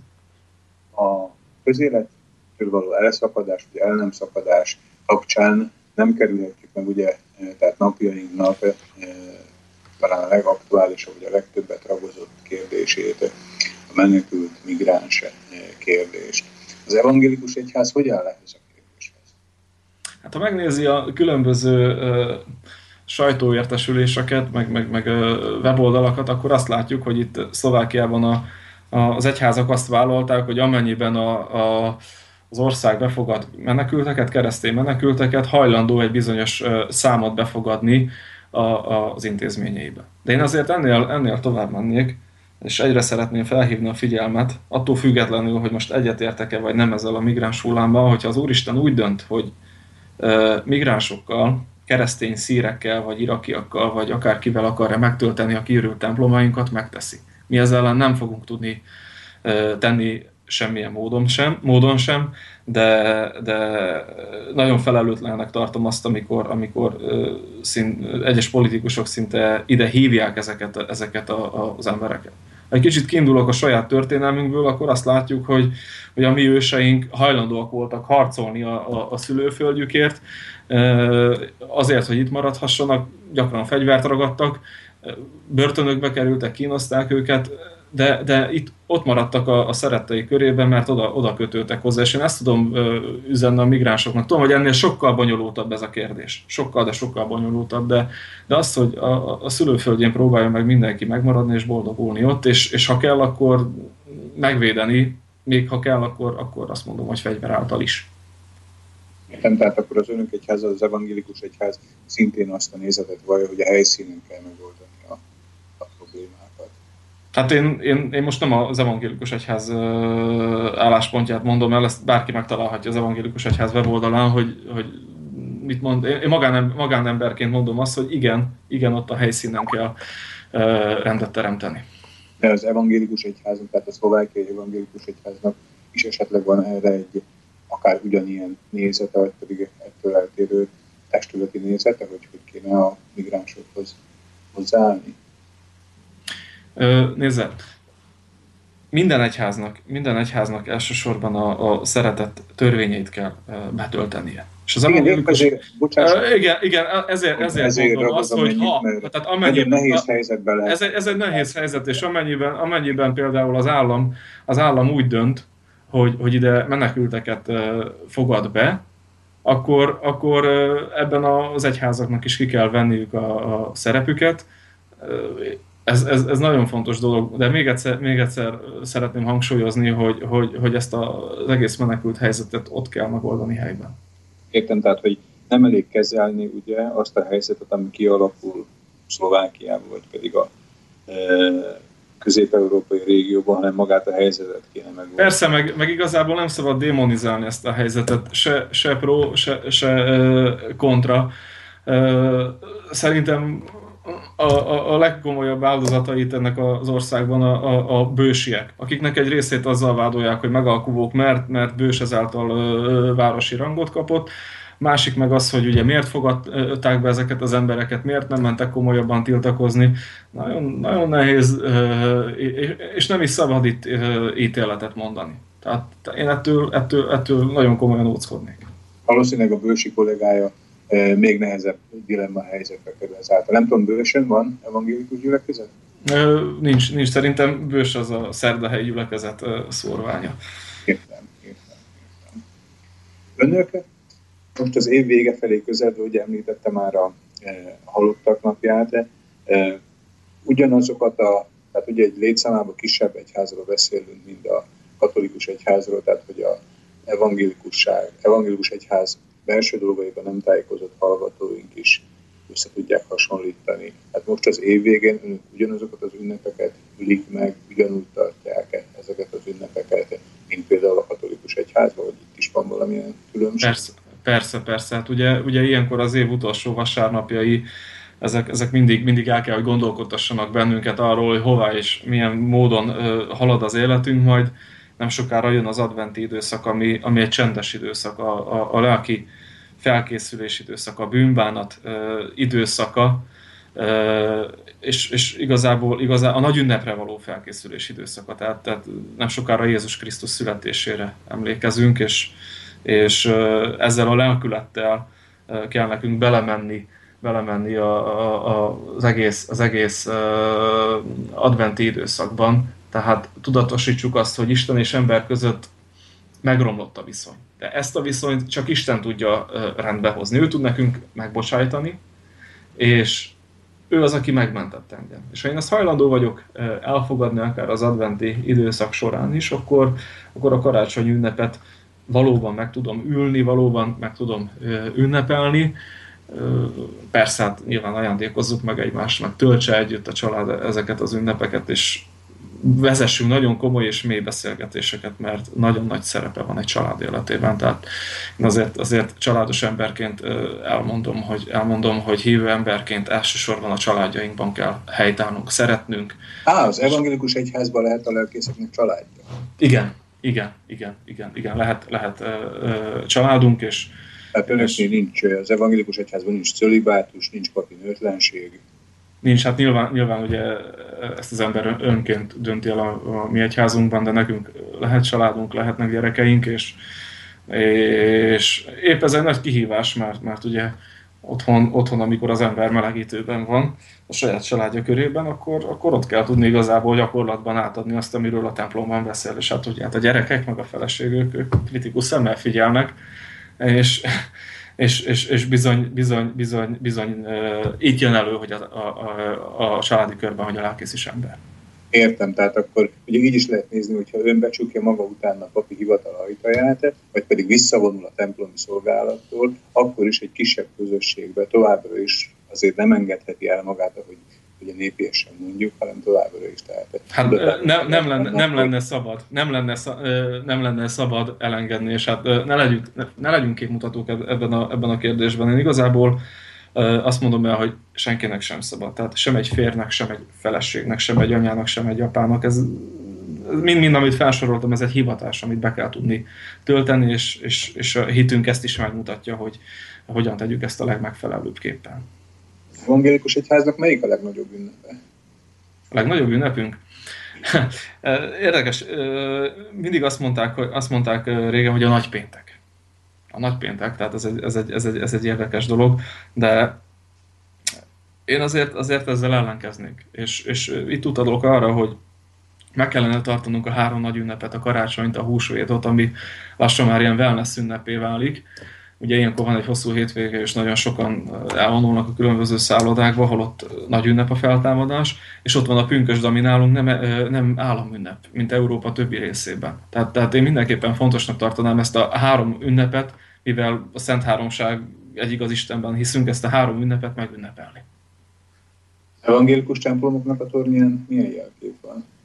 Kereszt van, de, de vannak olyan templomaink, ugye ez is a a, a protestáns közös múltra utal, ahol, ahol kakas van például, vagy talán láttam már olyat is, ahol csillag volt. A kakas a bibliai történetre utal, amikor, hogy igen, igen. Ö, tehát, hogy háromszor kukorékol a kakas, és hogy ő, ameddig kukorékol a Tehát kakas, igazából az, hogy igen, igen és, és, és egy ilyen éberségre szólít fel bennünket. Értem, tehát egy mindig egy tükröt tart az emberek elé, hogy ha nem vigyázunk, akkor saját magunk is esetleg olyat teszünk, amivel előtte nem értettünk volna egyet. Így van, így van. Hát lelkész úr, azt hiszem, hogy nagyon tartalmas két órát töltöttünk, legalábbis számomra mindenképpen tartalmas volt. Köszönöm a konkrét információkat, köszönöm a inkább lelki vagy spirituális jellegű információkat. kedves hallgatóink nevében is talán ezt mondhatom. Önök a Szabad Rádió FEK gyakran ismételt kérdések című műsorát hallották ma 2015. november 4-én. Vendégünk volt a Nagy Olivér lelkész úr, az alsószeli evangélikus gyülekezet lelkésze, aki egyedüli szolgálattevő szlovákiai magyar lelkészként működik jelenleg Szlovákiában. Köszönöm szépen, lelkész hogy elfogadtál meghívásunkat. Én is köszönöm, és, és szeretettel köszöntök mindenkit, az összes hallgatót és az egész felvidéki magyarságot. Viszont hallásra.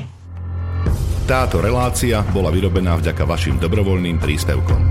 Ďakujeme za vašu podporu.